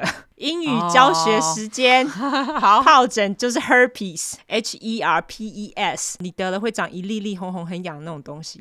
哦、oh, 就在下面长对不对？哦，它也会长在嘴巴上哦。哦、oh, 对对对对对，就是你口交的话也会长在你嘴巴上哦。oh, 你知道我朋友说美国大部分的白人都有 herpes。 我有听说哎、欸，那个好像很普遍哎、欸，因为他们就是很爱搞来搞去，就就得 herpes， 但是这我没有查证过。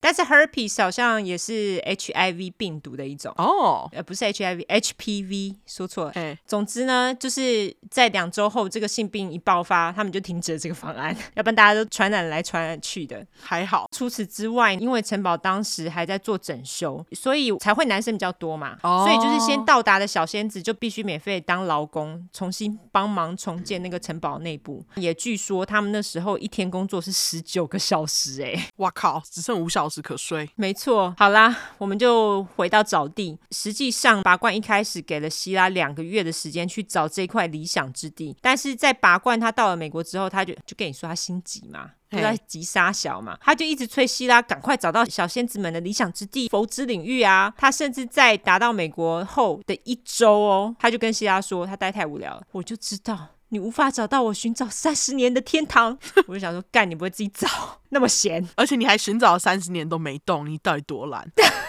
对不对？真的是，你不是认识很多人吗？对啊，三十年还有有钱人呢、欸，你到底写冲啊小？奇怪，真的是。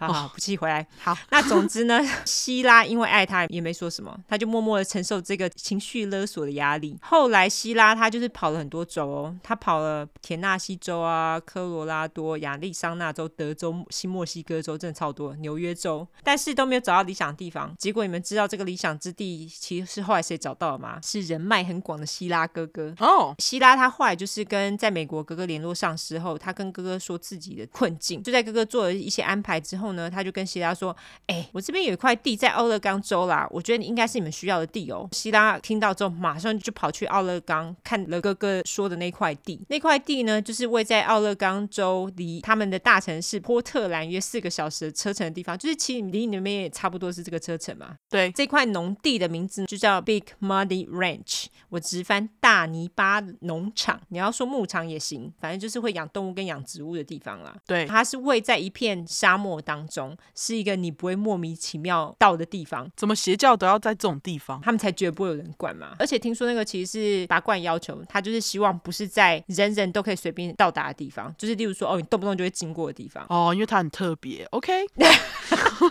反正就是大的不得了，它有六个曼哈顿岛那么大哦，真的很大哎。希拉呢，他一看到这么大的地方，他就觉得干，就是它了，没错了。他看到那块地的那一天呢，又正好是前夫小莹的忌日，他就觉得、哦、啊冥冥中上天的安排啦。我就觉得忌日什么安排。于是呢，他就直接跟土地的所有人说好啦，这块地我要了。当时的希拉他当然就是没有用他的小仙子名啊，哦对了对，他用的是冠上了他老公姓的名字。我觉得大家可能不懂啦，但是你一有一个美国人的姓，你要做什么事情其实都容易很多哦，这是真的。我觉得现在也是，例如说你要找工作啊，你要申请什么都容易一点。总之呢，希拉他那时候还故意就是讲话细细的啊，就装嗲啊，让大家觉得他是一个甜美女生，就是让人家觉得她没有威胁性。对，然后她就说她买这块地是为了要重新整顿这个农场，然后建立一个农场社区。这个时候社区的高层也问她说，那你这块地呢是否会作为宗教用途？希拉为了得到这块地，大家马上就说谎，她说什么宗教没有啦，我们只是很单纯农夫啦，说谎。于是农场原本的持有者便同意将这个农场卖给希拉。希拉她也马上把农场的名字改为 Ranch of Rajneesh， 也就是拔罐农场。总之希腊他当初在购买土地的时候，他很明显的因为急着购买，其实并没有考虑到土地法规的事项，而且他又挑了奥勒冈买啊。你就会说奥勒冈怎么了吗？我们来问问 Olive。 我不知道我不知道土地是怎样。对，因为你还没有买到房子，你以后可能就会知道。对，总之奥勒冈的土地使用规范其实非常严格，也非常的繁琐，主要是因为奥勒冈它其实就在加州的上方，加州其实就是他们最大的警惕，真的，因为你知道加州人口非常多，所以他们的土地其实使用过度，他们天然美景剩下不多，只是要靠优胜美地来撑一下这样子。哦对，真的，哎、欸，真的哎、欸，对啊，加州人不要来赞我。但是奥勒冈州他们其实并不想要像加州那样子过度开发，所以他们对于土地的使用法规非常的严谨。而且希拉买了这块土地之后，他还真的以为他可以不必受到世俗法规的规范吗？我觉得他们真的是选错州了，因为据说其实还有很多其他州的土地法条都比奥勒冈州要松很多。嗯，而且他们之后发生一连串的事情，都跟他们忽略这个土地法规是什么有非常大的关系。至于是什么样的土地法规呢？因为大家听到法律条文一定睡着嘛。简单来说，就是这块土地你自己想，六个曼哈顿岛这么大，但是因为它是农地的关系，所以他们规定只能住一百五十个人。哦，你自己想曼哈顿挤了多少人？我觉得是因为奥勒冈这边最出名的事情就是树。根据我记得的是，奥勒冈这边会规定一些法，就是关于砍树的法，还有就是你一块地可以种多少树之类的这种东西。我在想会不会是因为这样，可是他们那边是沙漠耶、欸、哦，所以不是为了自然景观耶、欸、没有，我觉得是为了自然景观，可是也许不是因为树的问题。 OK， 我觉得他们就只是想要保留当地有的自然景观，他们就是不希望做人为的过度开发。懂。但是大家还记得吗？我刚刚说有信徒有六千个人以上，所以希拉跟拔罐他们其实根本完全忽略这个法条、hey. 他们也因此为拔罐教徒在美国的未来铺了一条相当崎岖的路。但是现在没关系，先不要管未来的事，我们先来讲讲小仙子们是怎么搬进这个地方的。他那个六千人是一百五十个人的二十四十倍对，算错四十倍，四十倍对啊，超扯的、欸、靠腰。那希拉呢，他是先把一批跟他一起秘密计划买地的高层信徒，大概二十个人左右，先从印度运到了纽泽西，就是我说的头等舱，然后呢再从纽泽西飞往奥勒冈的农地。这批信徒也就成为希拉他治理小仙子们的重要信徒。拔罐也正式成为传统的邪教教主。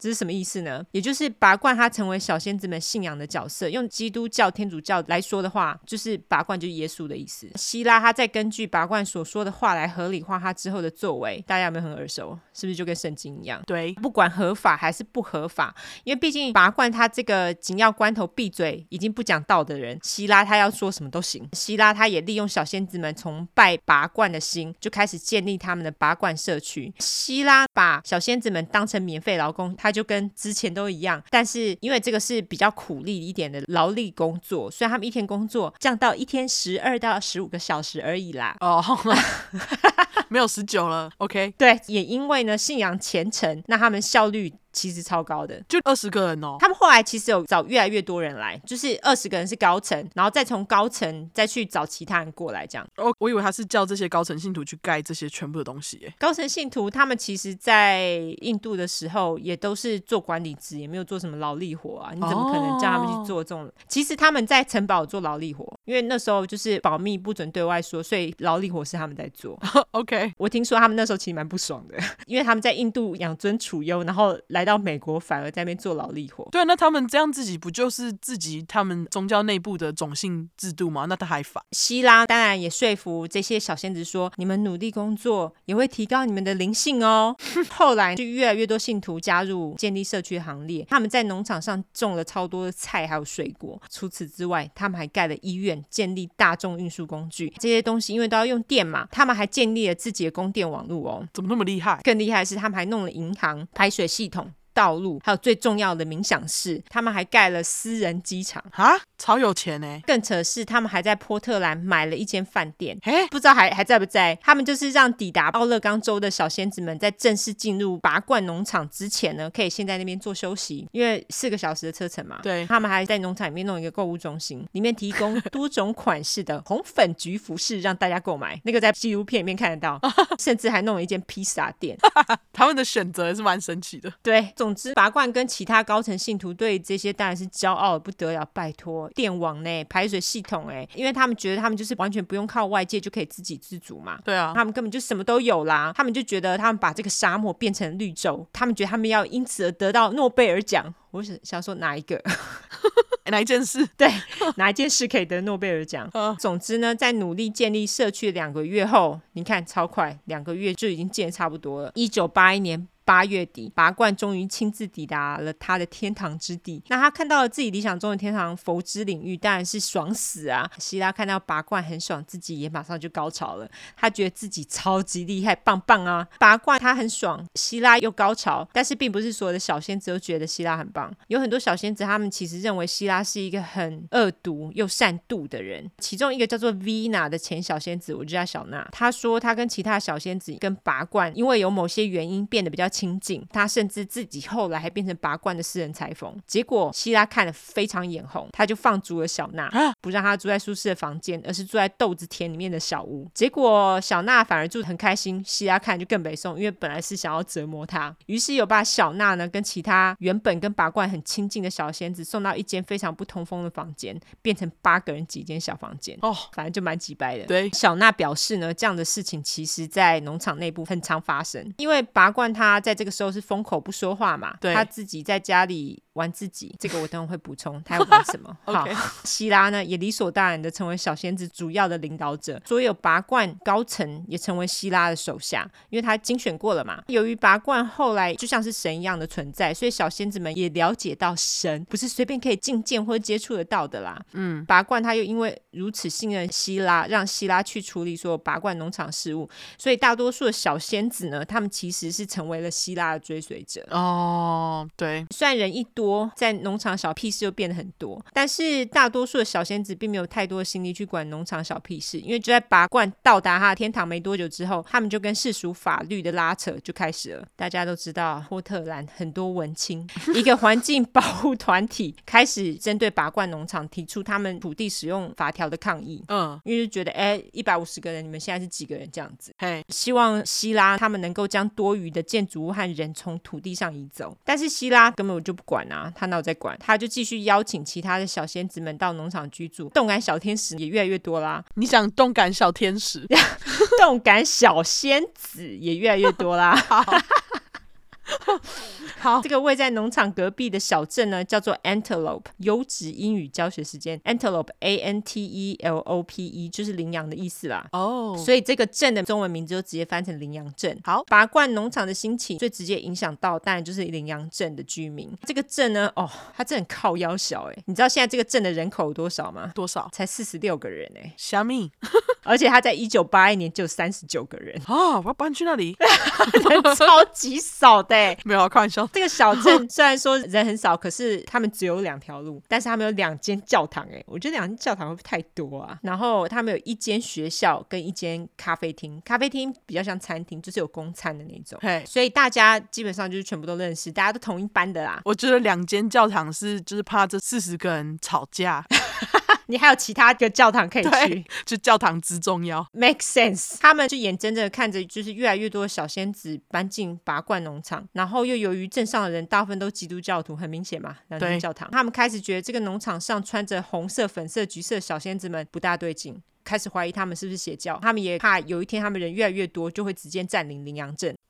多怕，我觉得可以理解，因为其实他们就是从奥勒冈到达农场这段路其实会一直经过羚羊镇。如果你每天看这么多车子这样跑来跑去，然后都是那种穿红粉橘衣服的人，你一定会觉得超怪的、啊、对啊，而且一群耶。对，这个时候的小仙子们呢已经来到了一千人、啊、虽然说他们那时候对外声称只有两百五十人已经六倍了，超过六倍。没错，拔罐农场的房子呢那时候只有五十户，就是平均一户两百个人等一下，五十户二十哦，二十个人 ，sorry。可是，一户二十个人也蛮多的耶，要看房子多大吧。是是是，他们有可能盖那种就是类似宿舍那样。我觉得他们一定硬塞，他们应该就没有在管公共安全那种东西。对，这个时候希拉就开始觉得房子不够住了，他们需要更多的房子。但是因为那时候盖房子数量早就远远超过他们所能建构的数量，因为都已经被抗议了嘛，所以希拉就决定呢，把拔罐农场变成一个合法的城市。好，我们来说一下这到底怎么回事。OK。为在一九八一年奥勒冈州的法条规定说，你只要是一百五十个人就能够成为一个城镇。那现在是怎样我不知道，你知道吗？我不知道。对，现在这样我真的不知道，不知道是不是还是一样。总之他们人根本就已经超过一百五十个人，所以希拉就决定利用这条法条来进行投票，让拔罐农场能够变成一个合法的城市。这件事情呢也在一九八一年的十月就达到了，所以他们就正式成为一个城镇，叫做 Rajneeshpuram， 拔罐农场就成为了拔罐镇。好，由奇怪宗教建构成的城镇也不是天天都可以看到啦，所以就有记者跑来采访希拉。希拉也在采访中跟记者说，这是一个超级美丽的城镇，这个城镇在宇宙当中从来都不曾出现过，在这边的人充满了爱与和平，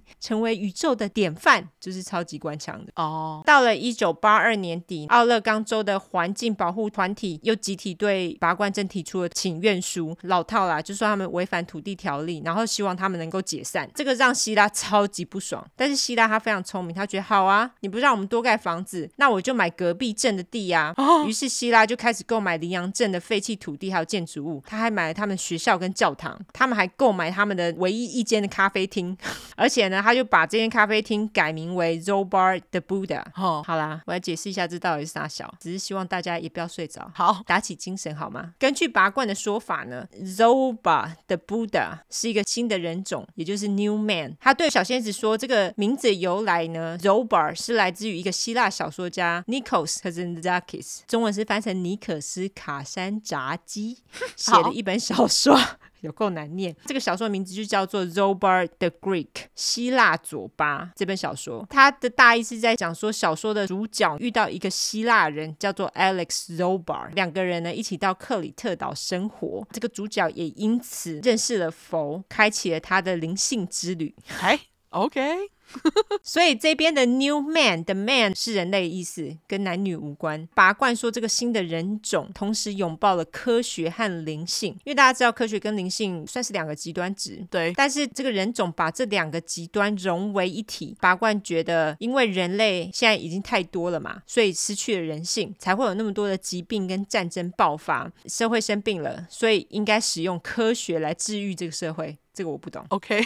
总之这个新的人种不被世俗架构，例如家庭、婚姻、政治和宗教，不被这些所束缚，而且必须毫无野心哦， oh. 就是跟他自己完全相反。对啊，他明明对，你看他是不是很矛盾？对，虽然这个新的人种不一定是比较成功或是比较好的人，但是他们会活得很快乐，并且让这个充满竞争的社会解体。你也知道他废话很多，我就不继续说了。对，他意思就是说他的小仙子们就是这个新的人种、oh. 你来我这边住，你就成为这新的人种，所以他这个很明显是要靠这个来控制小仙子们的言论嘛。对，结果他自己也没做到啊，希拉也没有啊。对啊，如果有幸奥逼的话不要来赞我，因为拔罐其实有很多言论真的非常的矛盾，这只是其中一例啦，真的我们之后再讲到更多。而且我觉得他们刚刚也太逼人了吧，直接把人家的那个唯一一间咖啡店买走，那人家要去哪对啊，好没有野心哦对，好好啦，那反正他们就是买了人家的咖啡厅，然后又改名了，这个就摆明是给小仙子们去喝咖啡吃饭的地方嘛。对，其实他们也没有限制只能让他们去，但是你自己想，你看到一堆红衣服的人坐在里面，你会想要去吗？不会吧、哦、可能脸皮厚的人会想啦，可是我个人是不会啦，我感觉走进去会被打他们可能就会一直看你、哦、对，或是一直想要跟你讲话之类的。理所当然，羚羊镇的居民也完全不想去啊，他们就觉得这个奇怪的邪教来占领他们小镇，就觉得很不舒服。居民也因为很不舒服变得有点偏激，他们那时候还打算办一个投票来解体羚羊镇，因为他们觉得只要羚羊镇这个镇变得不是镇，那它就不存在了嘛、欸、拔罐教的人就没有理由来占领羚羊镇了。这样他们得搬出去吗？如果解体的话不用搬出去，他们只是不会有什么市议会啊，不会有任何城市规划。我懂你意思了，懂了懂了。我不知道会不会变成家镇来管理他们之类，这个我就不知道了。 OK， 他们这个投票，小仙子们当然也跑去投票啊，那你也知道他们人多势众，所以解体羚羊镇提议就没有达成好可怜。这个投票呢也让希拉更加愤怒，他这时候开始上片了各大综艺脱口秀，表示大家都想要赶走拔罐信徒，就是小仙子们，他非常不满。而且他在节目当中的表现非常强悍，也不让步，认为其他的人越想要赶走他们，他们越不走。希拉有次还在某节目纠正其他来宾，因为其他来宾就指出说，哎，你们不是有十六台劳斯莱斯吗？他还说我们不止十六台，我们有十九台但实际上这个其实后来更多都会再来补充。好，不要急哈。希拉在节目上面表出的彪悍个性也在当时造成了一阵旋风，因为他的露出就是拔罐阵的露出，就是你的态度这么强硬其实是比较少见的，尤其你又是一个亚洲人。对，他就这样子露出这么多，全世界都因为他的表现认识了拔罐教，也因此在全世界各地成立了小型拔罐阵社区，例如说在澳洲、英国、意大利、印度不用说，德国跟日本都有。这些在各地成立拔罐社区的小仙子们呢，他们当然就是要参加一个拔罐阵最重要的盛事，叫做 World Festival， 也就是拔罐阵非常知名的世界节。各地的小仙子他们会纷纷飞到拔罐阵参加这个重要的节庆，大家就会一起吃喝跳舞啊，晒太阳，还有冥想。希拉也会趁机办很多，例如说冥想教室啊，或者是办很多活动啊、课程啊，所以这个也是成为拔罐阵他们收入的主要来源哦。Oh. 希拉他也认为当时全世界的小仙子加起来应该超过五十万人，欸，超级多的。希拉既然成功的让拔罐阵成为了合法的城市，他们在一九八三年成功的让小仙子拿下了羚羊镇六个议会席次，全部的席次也只有七席，他们拿下了六席，笑死我难怪羚羊镇的人不爽。虽然希拉成功的让拔罐阵留在奥勒冈州，但是外界对拔罐阵的攻击才刚刚开始哦。哦，他这么高调。对啊，因为像他上电视表现出非常彪悍的形象，然后而且他讲话根本没有在客气啊。哦，对，他去挑衅啊，然后骂人啊，而且他说干就干，他真的有说干，对不对？对，他有说，对，他说很多什么 fuck you 什么的。哦，对对对。总之呢，他就是有一个谁都不能欺负我的超硬形象，这个不就是跟号称充满爱跟欢笑的拔罐教很不符合吗？对，形象非常不符嘛。其实拔罐觉得他不够强悍。据说在拔罐教当中呢，有非常多人跟希拉反映说，你态度可不可以稍微放软一点啊？毕竟我们是爱与和平，大家要一直笑的啊。哦，对啊。但是因为很多人跟希拉反映这件事情，他后来有一天受够了，他就跑去跟拔罐告状说啊，大家都这样说我。后来拔罐就叫大家闭嘴。哦，因为他觉得希拉这样很 OK 啊，他好歹更强悍一点啦。OK， 哦，好神奇哦。所以其实这个是拔罐核准的。那在一九八三年七月的某一天晚上，那个时候希拉在半夜接到电话说，有人在他们在波特兰买的那间饭店放炸弹，然后爆炸了，造成非常巨大的损失。炸弹客据说有被找到，但是并没有说明动机。根据报纸上说，炸弹客有两个人，他们是隶属于某个偏激的伊斯兰教派的人。 OK，希拉他也了解，就是政府跟警察其实并不会因此而保护拔罐阵还有小仙子们，因为他觉得大家都不喜欢他们嘛。希拉觉得说，如果他们不再做些什么，就没有办法保护拔罐还有拔罐阵。于是希拉他就决定购买武器哦，并且让小仙子们学习怎么使用武器来保护他们自己。我就想说啊，你们爱与和谐呢，他们一定拿来怪别人。当然啊，希拉最会的就是怪别人。我觉得他事后在那个纪录片里面，他还是一直不停怪人。哦，他就是啊。除此之外，他们还自己组成了自卫队，自卫队的名字非常讽刺，叫做 Peace Force， 哦，也就是和平部队，拿枪的和平部队，真和平呢。羚羊镇的居民也非常有幽默感，他们说 They were anything but peaceful， 意思就是说他们什么都是，就是不和平啊，对，因为这一批和平部队经常会到隔壁的羚羊镇巡视，他们连晚上的时候都会巡视哦，而且还莫名的拿起那个手电筒照进居民的家。我想说干嘛？偷看人家打炮他们也会照警车，很打扰到当地的居民。他们甚至还曾经逮捕了一个反对他们的人，和平部队人逮捕之后把他送进了法院，就说哦，他太淘气了啦没有啦，我来一下优质英语教学好了。好，他们其实是指控他 menacing M E N A C I N G， 意思就是说这个人对他们造成威胁。他们所谓的威胁呢，是那个人对他们举牌子抗议，他们就觉得他们一点也不 peaceful， 然后觉得他们打扰到他们。我就觉得他们有枪到底是谁威胁谁？对啊。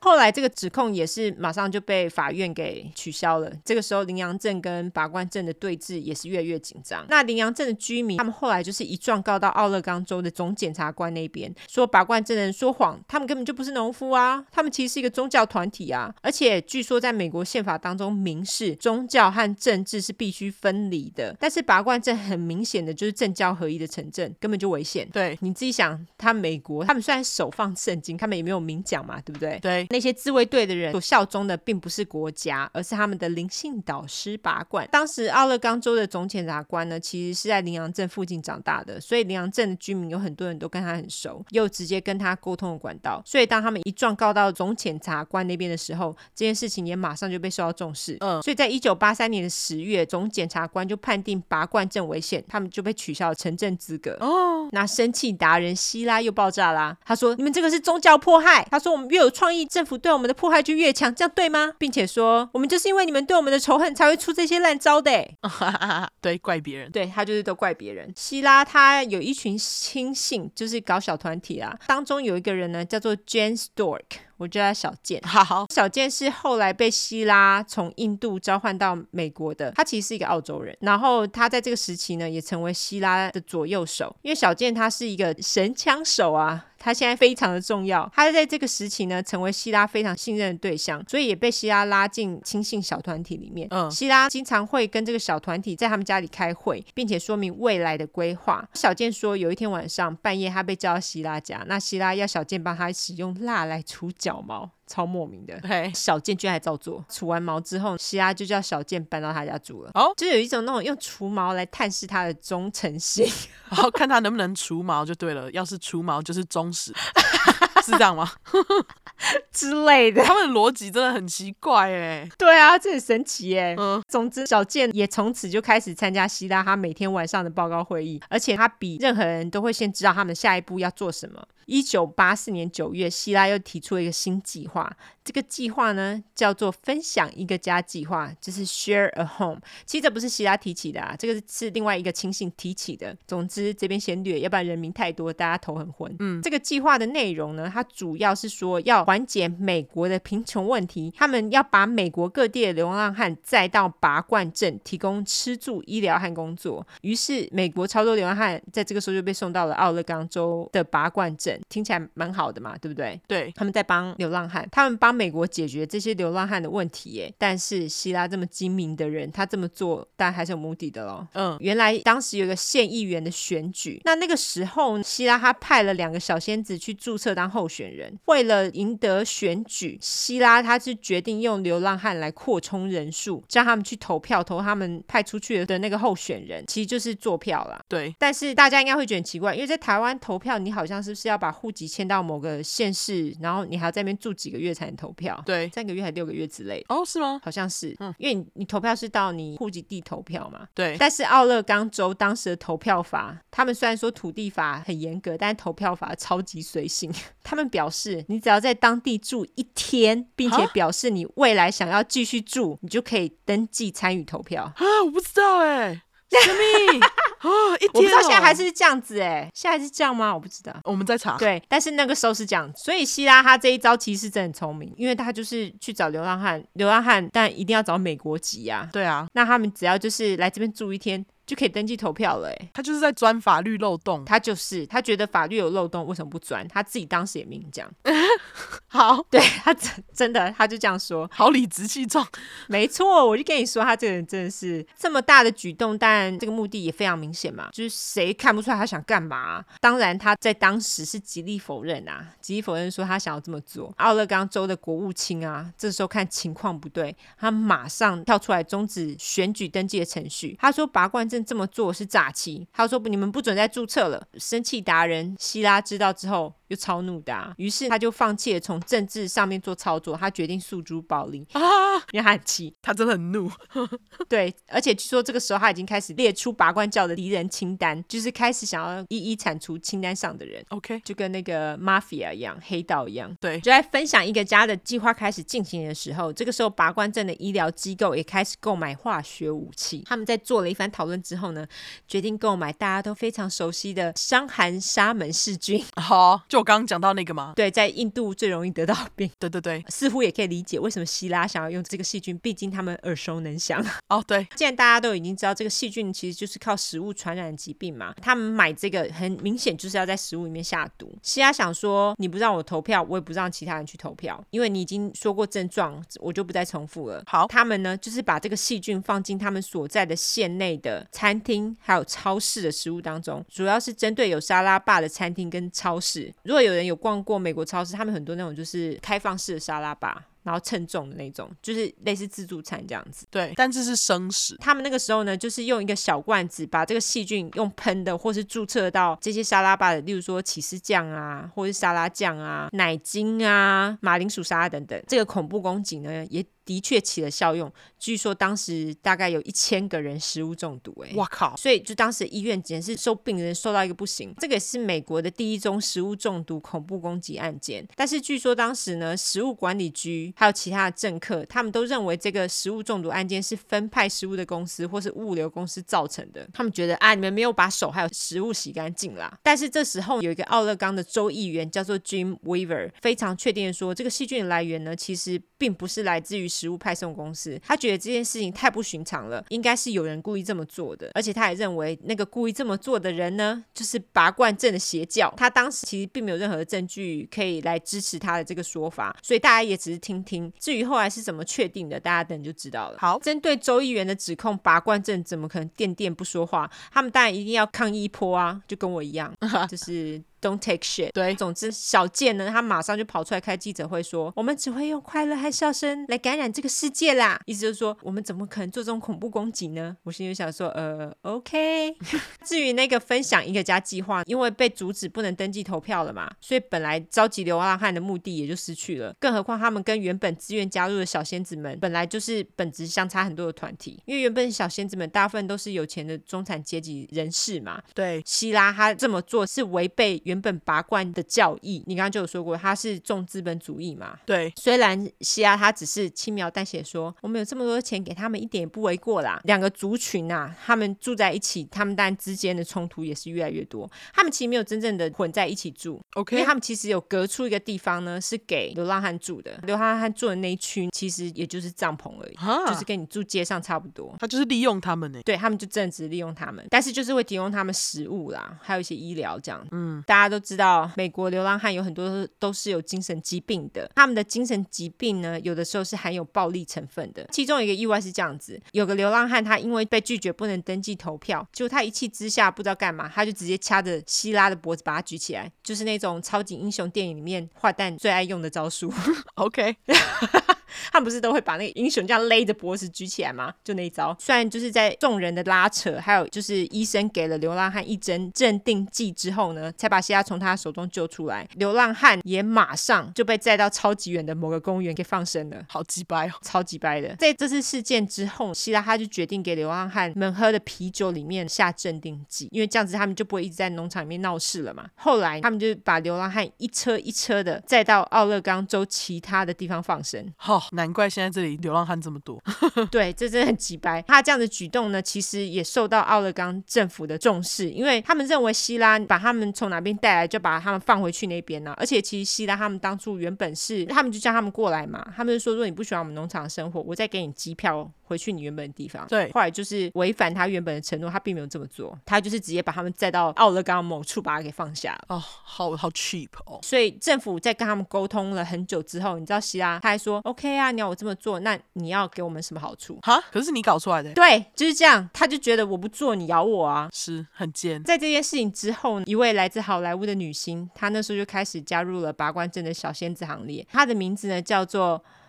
不会念，因为她是法文。好他是法裔美国人，但是他有小仙子名，他就叫做 Ma Pram Hasia， 我就叫哈子。哈子呢，他是教父导演 Albert Rudy 的前妻。现在的小朋友还知道什么是教父吗？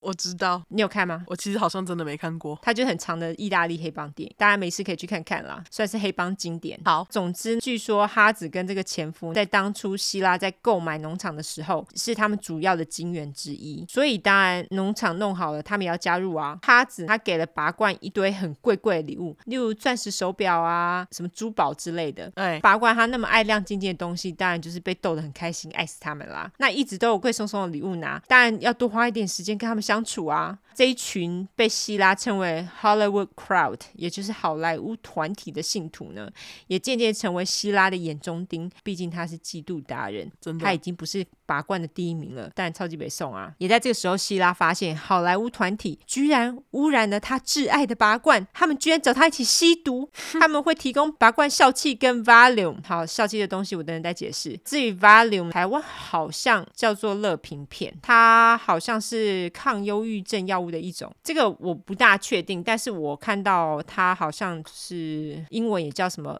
Looping。 哦，它不是同个名字吗？是同一个名字， okay， 就是它叫 Valium， 你叫 Looping， okay， 好像是这样。总之它是抗忧郁症的药物的一种。大家都知道，大部分就像我之前说，大部分抗忧郁症的药物就是会让你昏昏欲睡，只要能让你睡的药，美国人不知道为什么都超爱的真的，对，只要睡着什么都不用烦恼，所以就是也很常被拿来磕啦。希拉知道了之后，他其实超级生气的，他觉得他崇拜这个人居然自相矛盾。你看，我就跟你说，连希拉都觉得他矛盾了到现在才要察觉就是嘛。那他自相矛盾的点在哪呢？据说拔罐教导他的信徒要过着纯洁的生活，也就是不准嗑药啦，就是你可以发生再多次性关系也行，但是就不要嗑药， OK 结果他现在自己嗑翻天啊。虽然我也不知道希拉就是做下毒恐攻是有多纯洁啦，但是他们就是自己放大他的缺点，自己的缺点都看不见啊。对啊，我觉得希拉他这一点蛮严重的。希拉他也觉得这个根本就是让政府逮捕他们毁掉拔罐教最好的理由啊。我心里就想说啊，那个下毒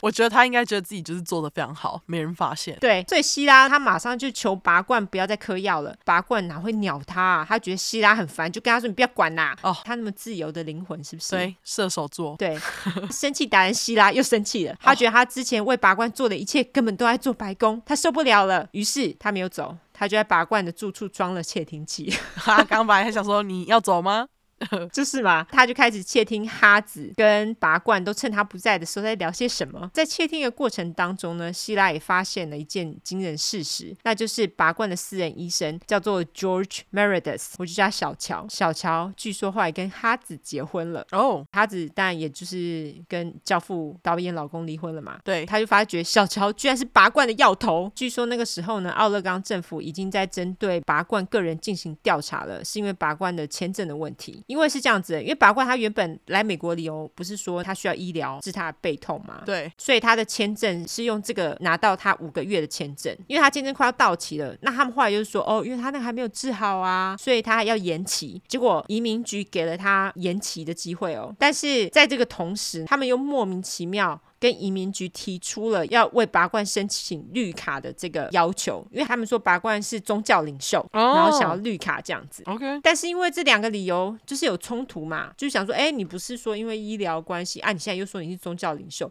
而且更何况拔罐在过去的一两年之内他没有做任何宗教领袖做的事情，因为他就是闭嘴不说话嘛。所以他在这个时候呢就开始受到移民署的注意，再加上拔罐镇上面有许多小仙子，他们都是从印度来的，为了能够居留在美国，有很多人其实都是假结婚过来的哦。Oh。 这个问题我等等也会再提到。好，在这个时候拔罐早就因为这样子被盯上，现在又有嗑药问题，希拉就想说还得了。于是呢，奥勒冈州的总检察官 Charles Turner 老查这个时候就成为希拉的头号敌人，他可能是主要去调查拔罐症的人啦。哦、oh ，OK。那希拉他就认为呢，只要能够铲除老查，就没有人可以赶走拔罐了。呃、我觉得他这个想法真很莫名。还有其他检察官呢？对，他也认为他只要能够除掉老查，他能够再赢回拔罐的芳心，再度回到他第一名的意思啦。Okay。 在一九八五年的春天呢，希拉跟小健说哎，你神枪手啦啊，我就派你去杀老查啦。于是小健在五月的时候呢就被带到波特兰的某个公园的小屋里面，那个就是离老查家很近的小屋， OK， 叫他在那边等老查，跟他说等到他一出来你就射他。就那天是老查幸运日，他根本没出门，所以就没得射了。后来据说他们又重新开会想其他的办法除掉老查，但是最终也不了了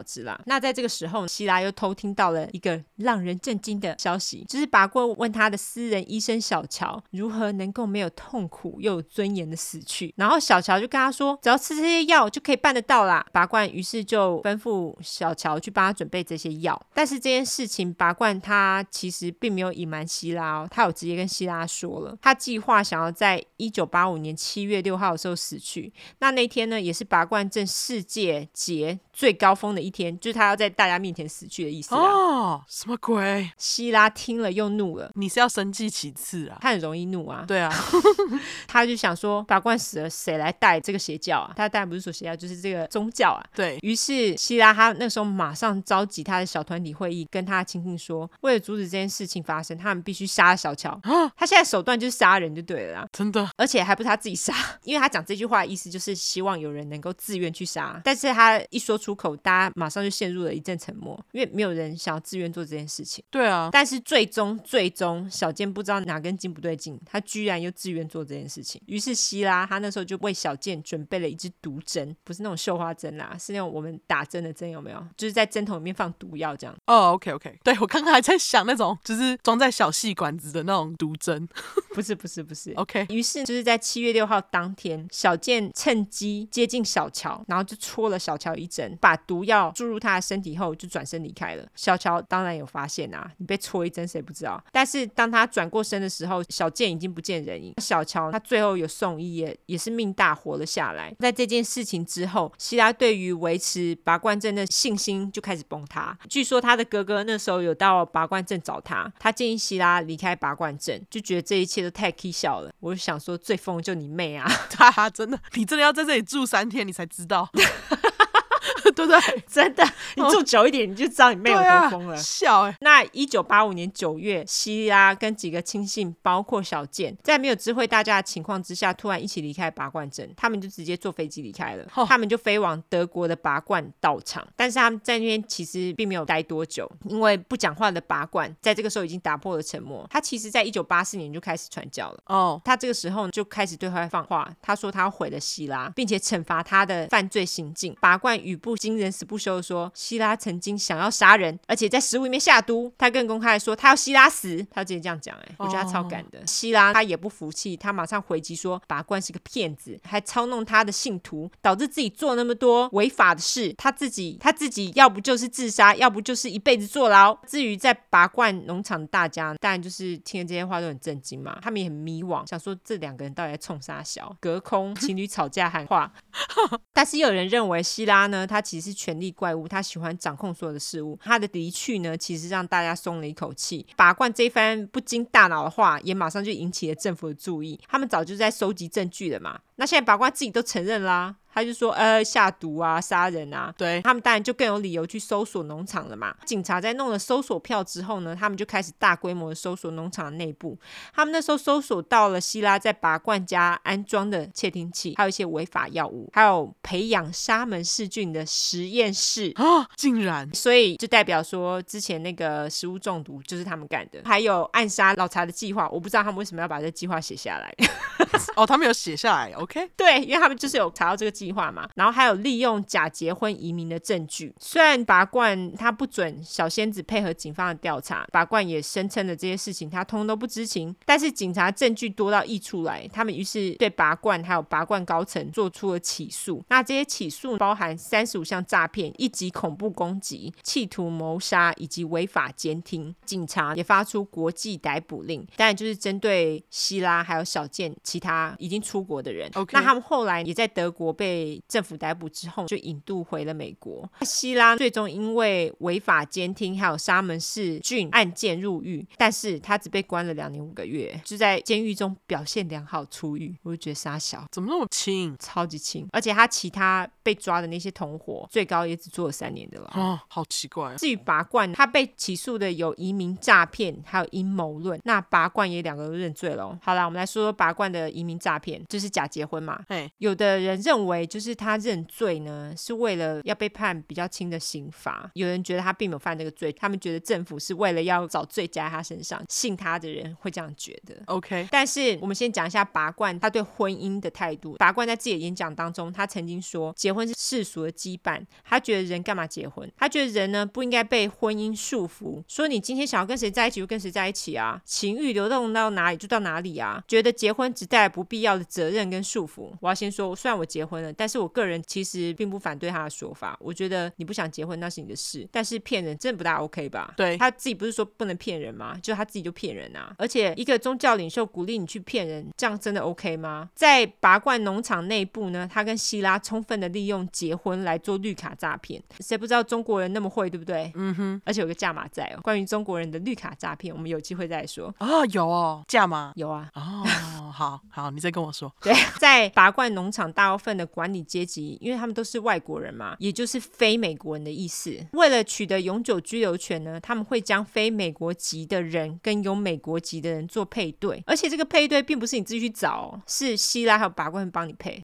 所以你如果是两个美国籍然后已婚的小仙子到达农场之后，希拉跟拔罐呢就会鼓励他们离婚哦，再去找外国人结婚。在农场上曾经有人离婚跟结婚的手续都只在一周之内发生，这也太明显了。对，这真的超明显的。对啊，他们在被配对之后呢，会先在一间房间里面就是互问对方的资料啊，除此之外当然还包括就是例如说会写一些假情书给对方啊，就假装他们有交往之后才结婚的啊。接着他们就会穿普通人的衣服，就是不是那个小仙子的红粉局啊，他们就会去登记结婚。结婚之后当然没住在一起啊，但是在对方的房子里面呢都有彼此的衣物，就是说如果移民局他们想要搜索的话呢才不会被坑。这不是诈骗，什么是诈骗？这就是诈骗啊。在农场上这样的事情呢，当时所知至少发生了四十件以上。在拔罐认罪之后，他最终哦只被罚款了四十万美金耶。哈，但是另外一个惩罚是他就是被逐出美国不得再入境。拔罐钟爱的劳斯莱斯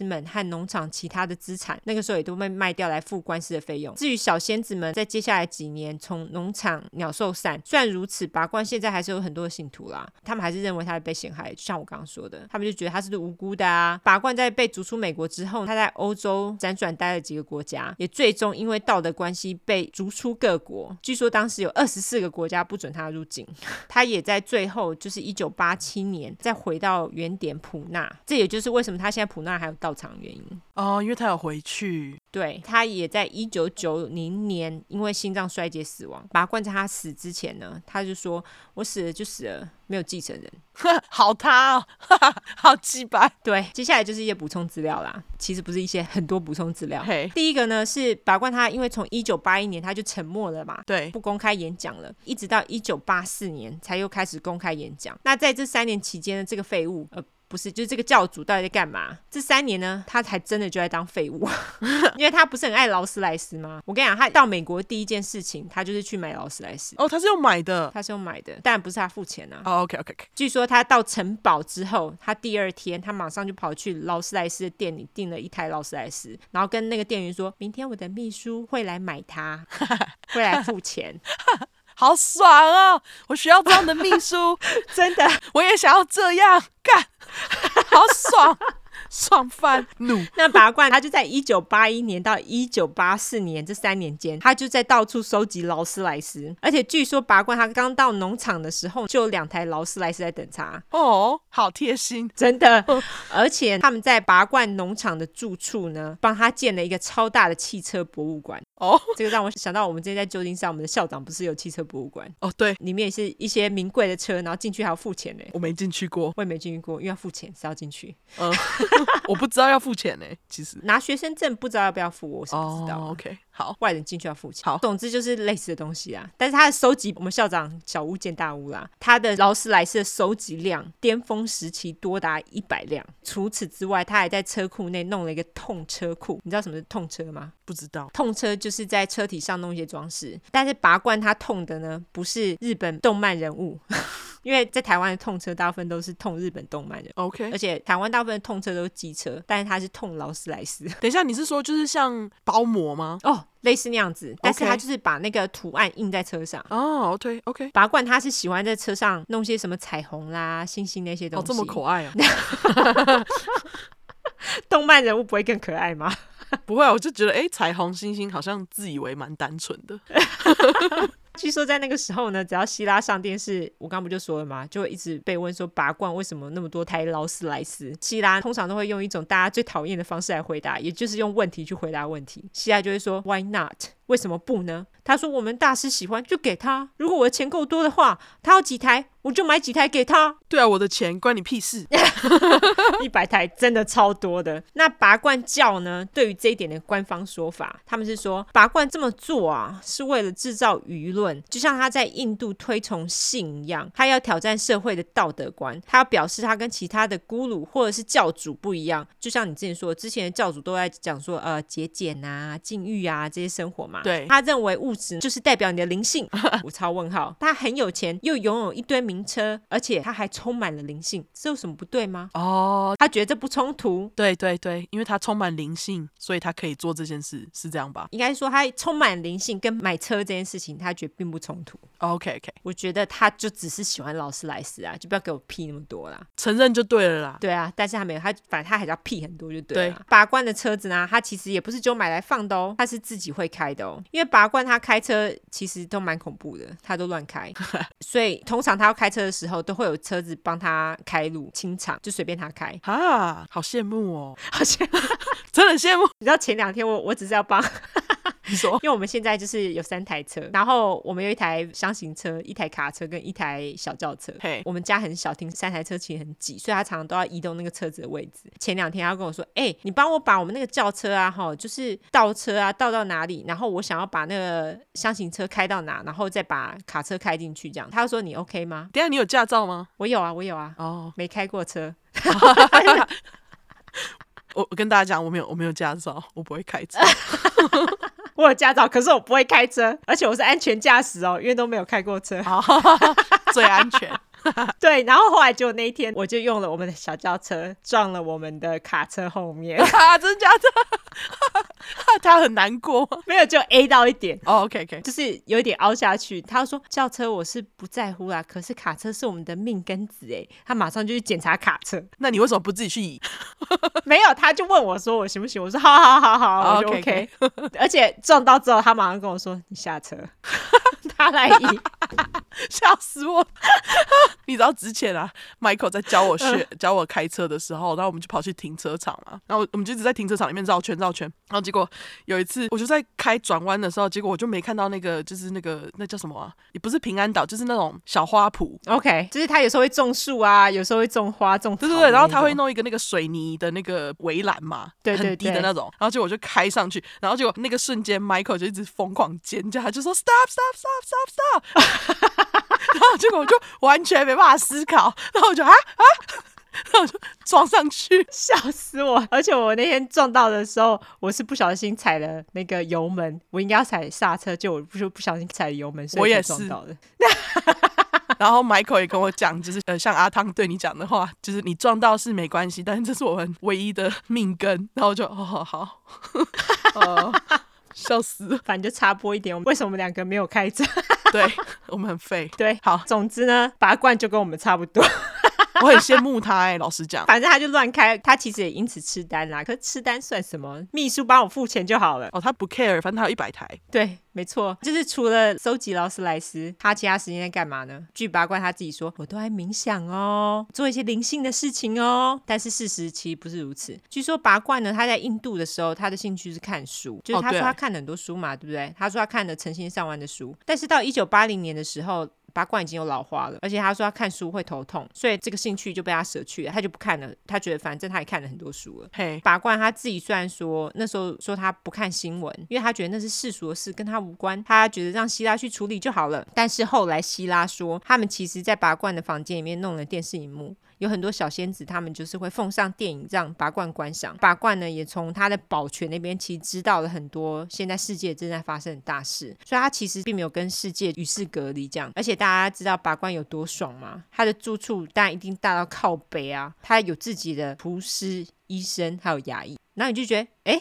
牙医牙医比较不寻常对不对？因为你大部分有医生就够了嘛，那你要看牙齿你就去看牙医嘛，因为那个他既然都没有在美国的健保当中了，他都还要另外保。所以听说呢，拔罐他一到农场的第一件事情就是要确定他有自己专属的牙医。这个是说他牙齿有这么烂吗？当然不是。据说拔罐他在印度的时候呢就已经养成了吸笑气的习惯，但是这件事情没有被证实，所以这件事情我们不确定他是不是真的。嗯，但是拔罐从一九八一年有一次他专属的牙医要帮他做牙齿的治疗的时候，他就给他吸笑气，结果他一吸笑气就停不下来，就是一直要把他笑气拿下来，他就说哎、欸，别别别别，放放放在那边，放在那边不要拿下来。他那时候在吸笑气，他就直接跟他医生说我看到东西了。哦、oh. 他说是那个美景，看到之前没有看到的东西。哦、oh. 所以他就觉得有很多灵感这样。哦、oh, 就毒冲借口。完全。他决定接下来他要每天吸笑气，然后叫牙医把他在吸笑气时候说的话写下来。他就在四个月内出产了三本笑气书，就是吸笑气之下出产的书啦。Hey. 那这三本笑气书的内容呢据说都蛮扯的，就是常常前文不对后文，而且不知道在攻杀小。据拔罐自己说他也忘记他自己当初在讲什么了，就是了。好，但是你们也知道拔罐的追随者哪会管，他们一样买爆嘛。而且呢据说拔罐从此之后呢身体变很差，但拔罐说他身体变差是因为美国政府在毒他，给他太多乐平片了。呃好、哦、他当然要这样说嘛，对不对？但是你们知道笑气吸太多会出现什么症状吗？不知道。他的症状有缺乏维他命 B 十二， 这个据说吃素的人也会有，另外还有就是耳鸣、晕眩、膀胱发炎，然后觉得下背部会痒痒的，这些症状据说拔罐都有、哦、所以说他身体差到底是怎么样，是笑气吸太多还是被下毒，大家就自己判断。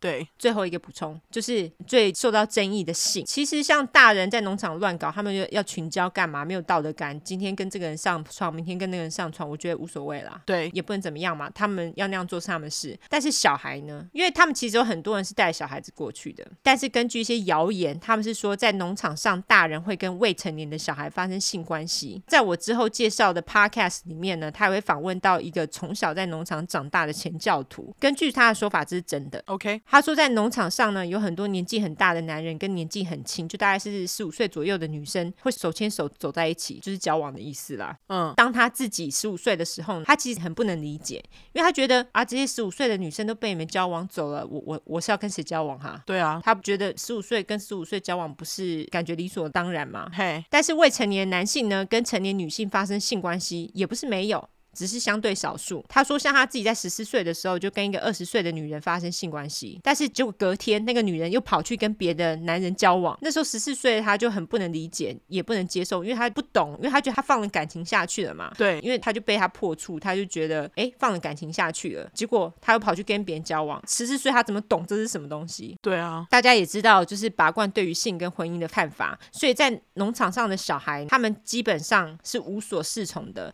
而且呢拔罐跟希拉他们又主张说，你今天你这个小孩来到农场是大家一起抚养，并不是只有由父母抚养、哦、所以小孩他一到农场上的时候，他们是被从父母身边带走，然后是跟其他小孩住在一起。哦，就被分开。对，所以等于说他们不是每天都可以见到他们的父母，而且他们身边没有一个榜样可以让他们跟着学习的。对，所以就小孩去那边，他们当然就会觉得哎，头脑都没有发育完成，然后就会觉得不知道冲啥小，他们不知道自己在干嘛。对，那关于这个拔罐叫 A K A 奥 B 的事迹资料，干真的多到一个不行、欸、真的。但是如果你操信他，然后觉得他讲的都是真的，我也是很无言啊。对，你你就不要看。但是相关的资料就是很多，有一个是 Netflix 的纪录片是 Wild Wild Country， 中文是翻异狂国度、oh. 大家有兴趣可以去看一下。另外一个是一个在专门在讲这个教的英文播客，叫做 Building Utopia Bhagwan Shri Rajneesh， 我自己是翻成建立乌托邦。 OK， 里面有非常详细的资料，超多爆料的，有很多细节。唯一比较击败的是这个 podcast 的主持人人啊，叫做 Rusty King， 他做到第十二集之后就跑去给我写书了、oh. 所以到第十二集的时候你就觉得干拉屎没拉完的感觉。哦哈，好烦哦，就有点北宋，他就会跟你说类似 see you next time， 然后结果哎、欸、啊下一集嘞。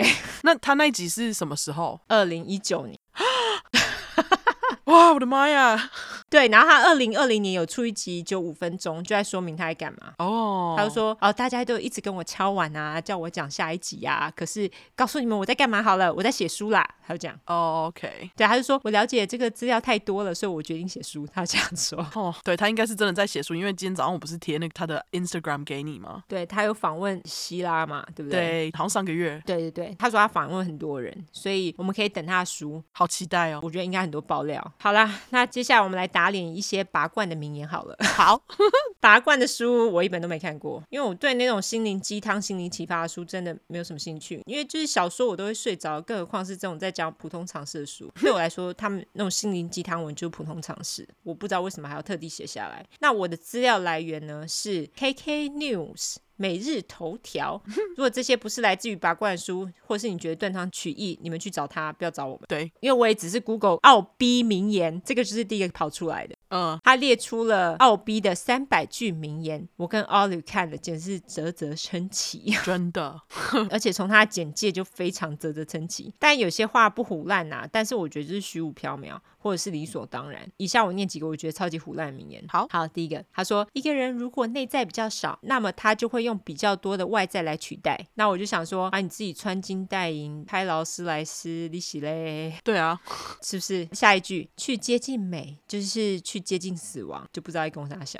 OK， 还有就是不要炫耀你所拥有的，因为这样会发散你的能量。那你劳力士手表跟劳斯莱斯还有闪亮亮衣服是真的。下一句超级白，他说你爱上一个女人，跟她在一起几个小时是很美的，跟她在一起几分钟简直就像上天堂，跟她在一起几秒钟你会感觉好像到达了涅槃，但是跟她在一起二十四个小时就会变得很困难，而连续跟她在一起几个月就会变得很无聊，如果你一生都跟她在一起，你就会想自杀。这就是性别歧视啊！但是我觉得这句话非常的射手哦。oh. 那下一句是爱上一个美丽的身体是一回事，它非常肤浅，爱上一个美丽的存在却会增加一种深度，它是深不可测的啊、uh, 你知道拔罐喜欢大内内吗？我知道他喜欢大内内，我讲那个好了。好，你讲那个。他就是某一次不知道是在哪里就讲到说他觉得他身边的女人都要是大内内的，因为他上一辈子被平内内的女人折磨过，所以他这一辈子不要再跟任何平内内的女生做任何接触。这贱人。我真是我想说你OK， 对，我就觉得傻小啊。对，就你不是要说一切都要放下吗？你哪有放下？并没有。然后下一个是性是如此的粗鲁，只有在性离开的时候，爱情才会到来。如果两个人相爱，他们之间没有性，他们就有很多浪漫的爱情，但是性一旦进入，爱情就出去了。可是他不是性爱大师吗？对啊，而且他其实我看到的地方他是说要有性才会激发出爱、欸、你说他的书吗？对啊，其中一段揭露。那这个可能是就是嬉笑气之下写出来的吧，有可能。好啦，我就是随便弄了几句来讲一下，大家就知道拔罐是一个多么自我矛盾的人。我这人比较几百一点啊，因为我觉得虽然说人但是很难百分之一百言行一致，我们想法变动非常正常，但是如果你做某些事情之后说出来的话又一直跟你做的事情充满矛盾，我们就最后来优质英语教学一下，那么我觉得你就是 hypocrite， 也就是伪君子 H Y P O C R I T E， 好用英文。没错。好，最后我们来聊一下我们为什么这次突然杀出一个邪教目的。好，因为我们就是要帮台湾国际纪录片影展 T I D F 做一个宣传，他们有一部片叫做不能说的童年，英文是 The Ashram Children I'm Nobody I Have Nobody， 它的大意呢大概是在讲一个以色列家庭也是跑到印度去信一个咕噜啦，小孩在那边因为接受了咕噜的教化，长大后发现自己的人格出现很大的问题。那因为导演本人呢就是用这一次的拍片来当做他自己一个心灵疗愈的过程，他那时候找了很多其他的朋友，而且那些朋友居然都是美国人哦，真的，美国人真的很邪教体质耶，他就找这些人一起来分享他们当时在道场的生活，然后问他们一些意见啊，还有他们长大之后的影响，我觉得很好看，就是大家可以去看 T I D F， 他们人也很好，也提供票给大家。没错，总共十组十组票二十张，那我们就是会上一篇 I G 文让大家 tag 想要一起去看电影的人就可以抽到了，这样对大家就好好的把握咯。那另外一个也是影展的片子，也是超级推推，是非常在地化的电影，它的名字叫做《我的儿子是死刑犯》。那它是在讲台湾的死刑犯的故事，也包括我们之前出的小块讲到就是那个郑捷捷运无差别大屠杀的故事，那一段因为跟他爸爸有关，我根本大哭啊！真的哦？对，因为跟爸爸题材有关我都会大哭哦。那反正这部超级推，麻烦大家多多捧场咯。对，你要是抽到没有可以跟你一起看电影的人，你就可以一次看两部，爽真的哦对啊，你就可以看完不能说的童年，然后再去看我的儿子是死刑犯啊。哦，是哈。对啊，所以没朋友也没关系，要是我就会自己用掉两张Michael 怎么办？他不喜欢看纪录片没关系哦、oh, OK、hey. 好哦、oh, 对，然后那个抽奖啊，就是我们抽完之后我们会需要大家的 email 电话跟你的那个社交软体跟姓名，那到时候我们就会抽完奖跟大家要，没错，然后会由 T I D F 他们会联络你们领票的方式。对，没错，那就麻烦大家多多参与咯。对，我们感谢 T I D F 也就是台湾国际纪录片影展，感谢你们，就大家多多参与这个棒棒的影展，没错。好了，那今天就这样子了，嘴巴好酸啊对，我们两个为了写这个故事真的看了超多东西，很累。对，因为这个故事真的资料非常的庞大，而且你自己看那个 Rusty King 他还在写书耶，我好期待哦。他对他写了两年，非常期待。而且我们两个觉得我们这次做这个胆子很大。对因为因为毕竟人家现在还很大，然后就是感觉就是不知道会发生什么事所以哦，所以那个什么，现在就是早教徒的时间了早教徒像希拉一样如果我们被告，没错、那个、没错，如果任何人是律师想帮忙的话，欢迎。这应该不会被告啦，我们讲出事实而已。太害怕太害怕，因为你知道宗教的力量，就怕被挤。对，好啦，那今天就到这边咯，希望大家听得还开心。大家呃不对，最后还要说一下我们社交软体哦，差点就要直接拜拜了。对，真的，社交软体有脸书跟 Instagram， 那你就直接搜寻出来的出跟十块的块，后面就是 True Crime T R U E C R M E。如果你想搜寻英文的话呢，就是两次 True Crime T R U E C R M E T R U E C R M E。没错，大家如果喜欢我们的故事的话，就麻烦五星订阅、评论、拉下线、加抖内。对，还有抖内，要忘记说抖内了，一定要抖内，这样我才可以有去店里面订东西，隔天人家帮我拿的愿望这愿望才有可能实现、哦、我觉得这愿望很难耶，我开玩笑啦，除非你当邪教教主真的太困难了。没有，我没有，我没有这个打算，我只需要管家啦。哦，你只需要管家吗对，好，拖好久了，拜拜拜拜拜拜拜拜拜拜。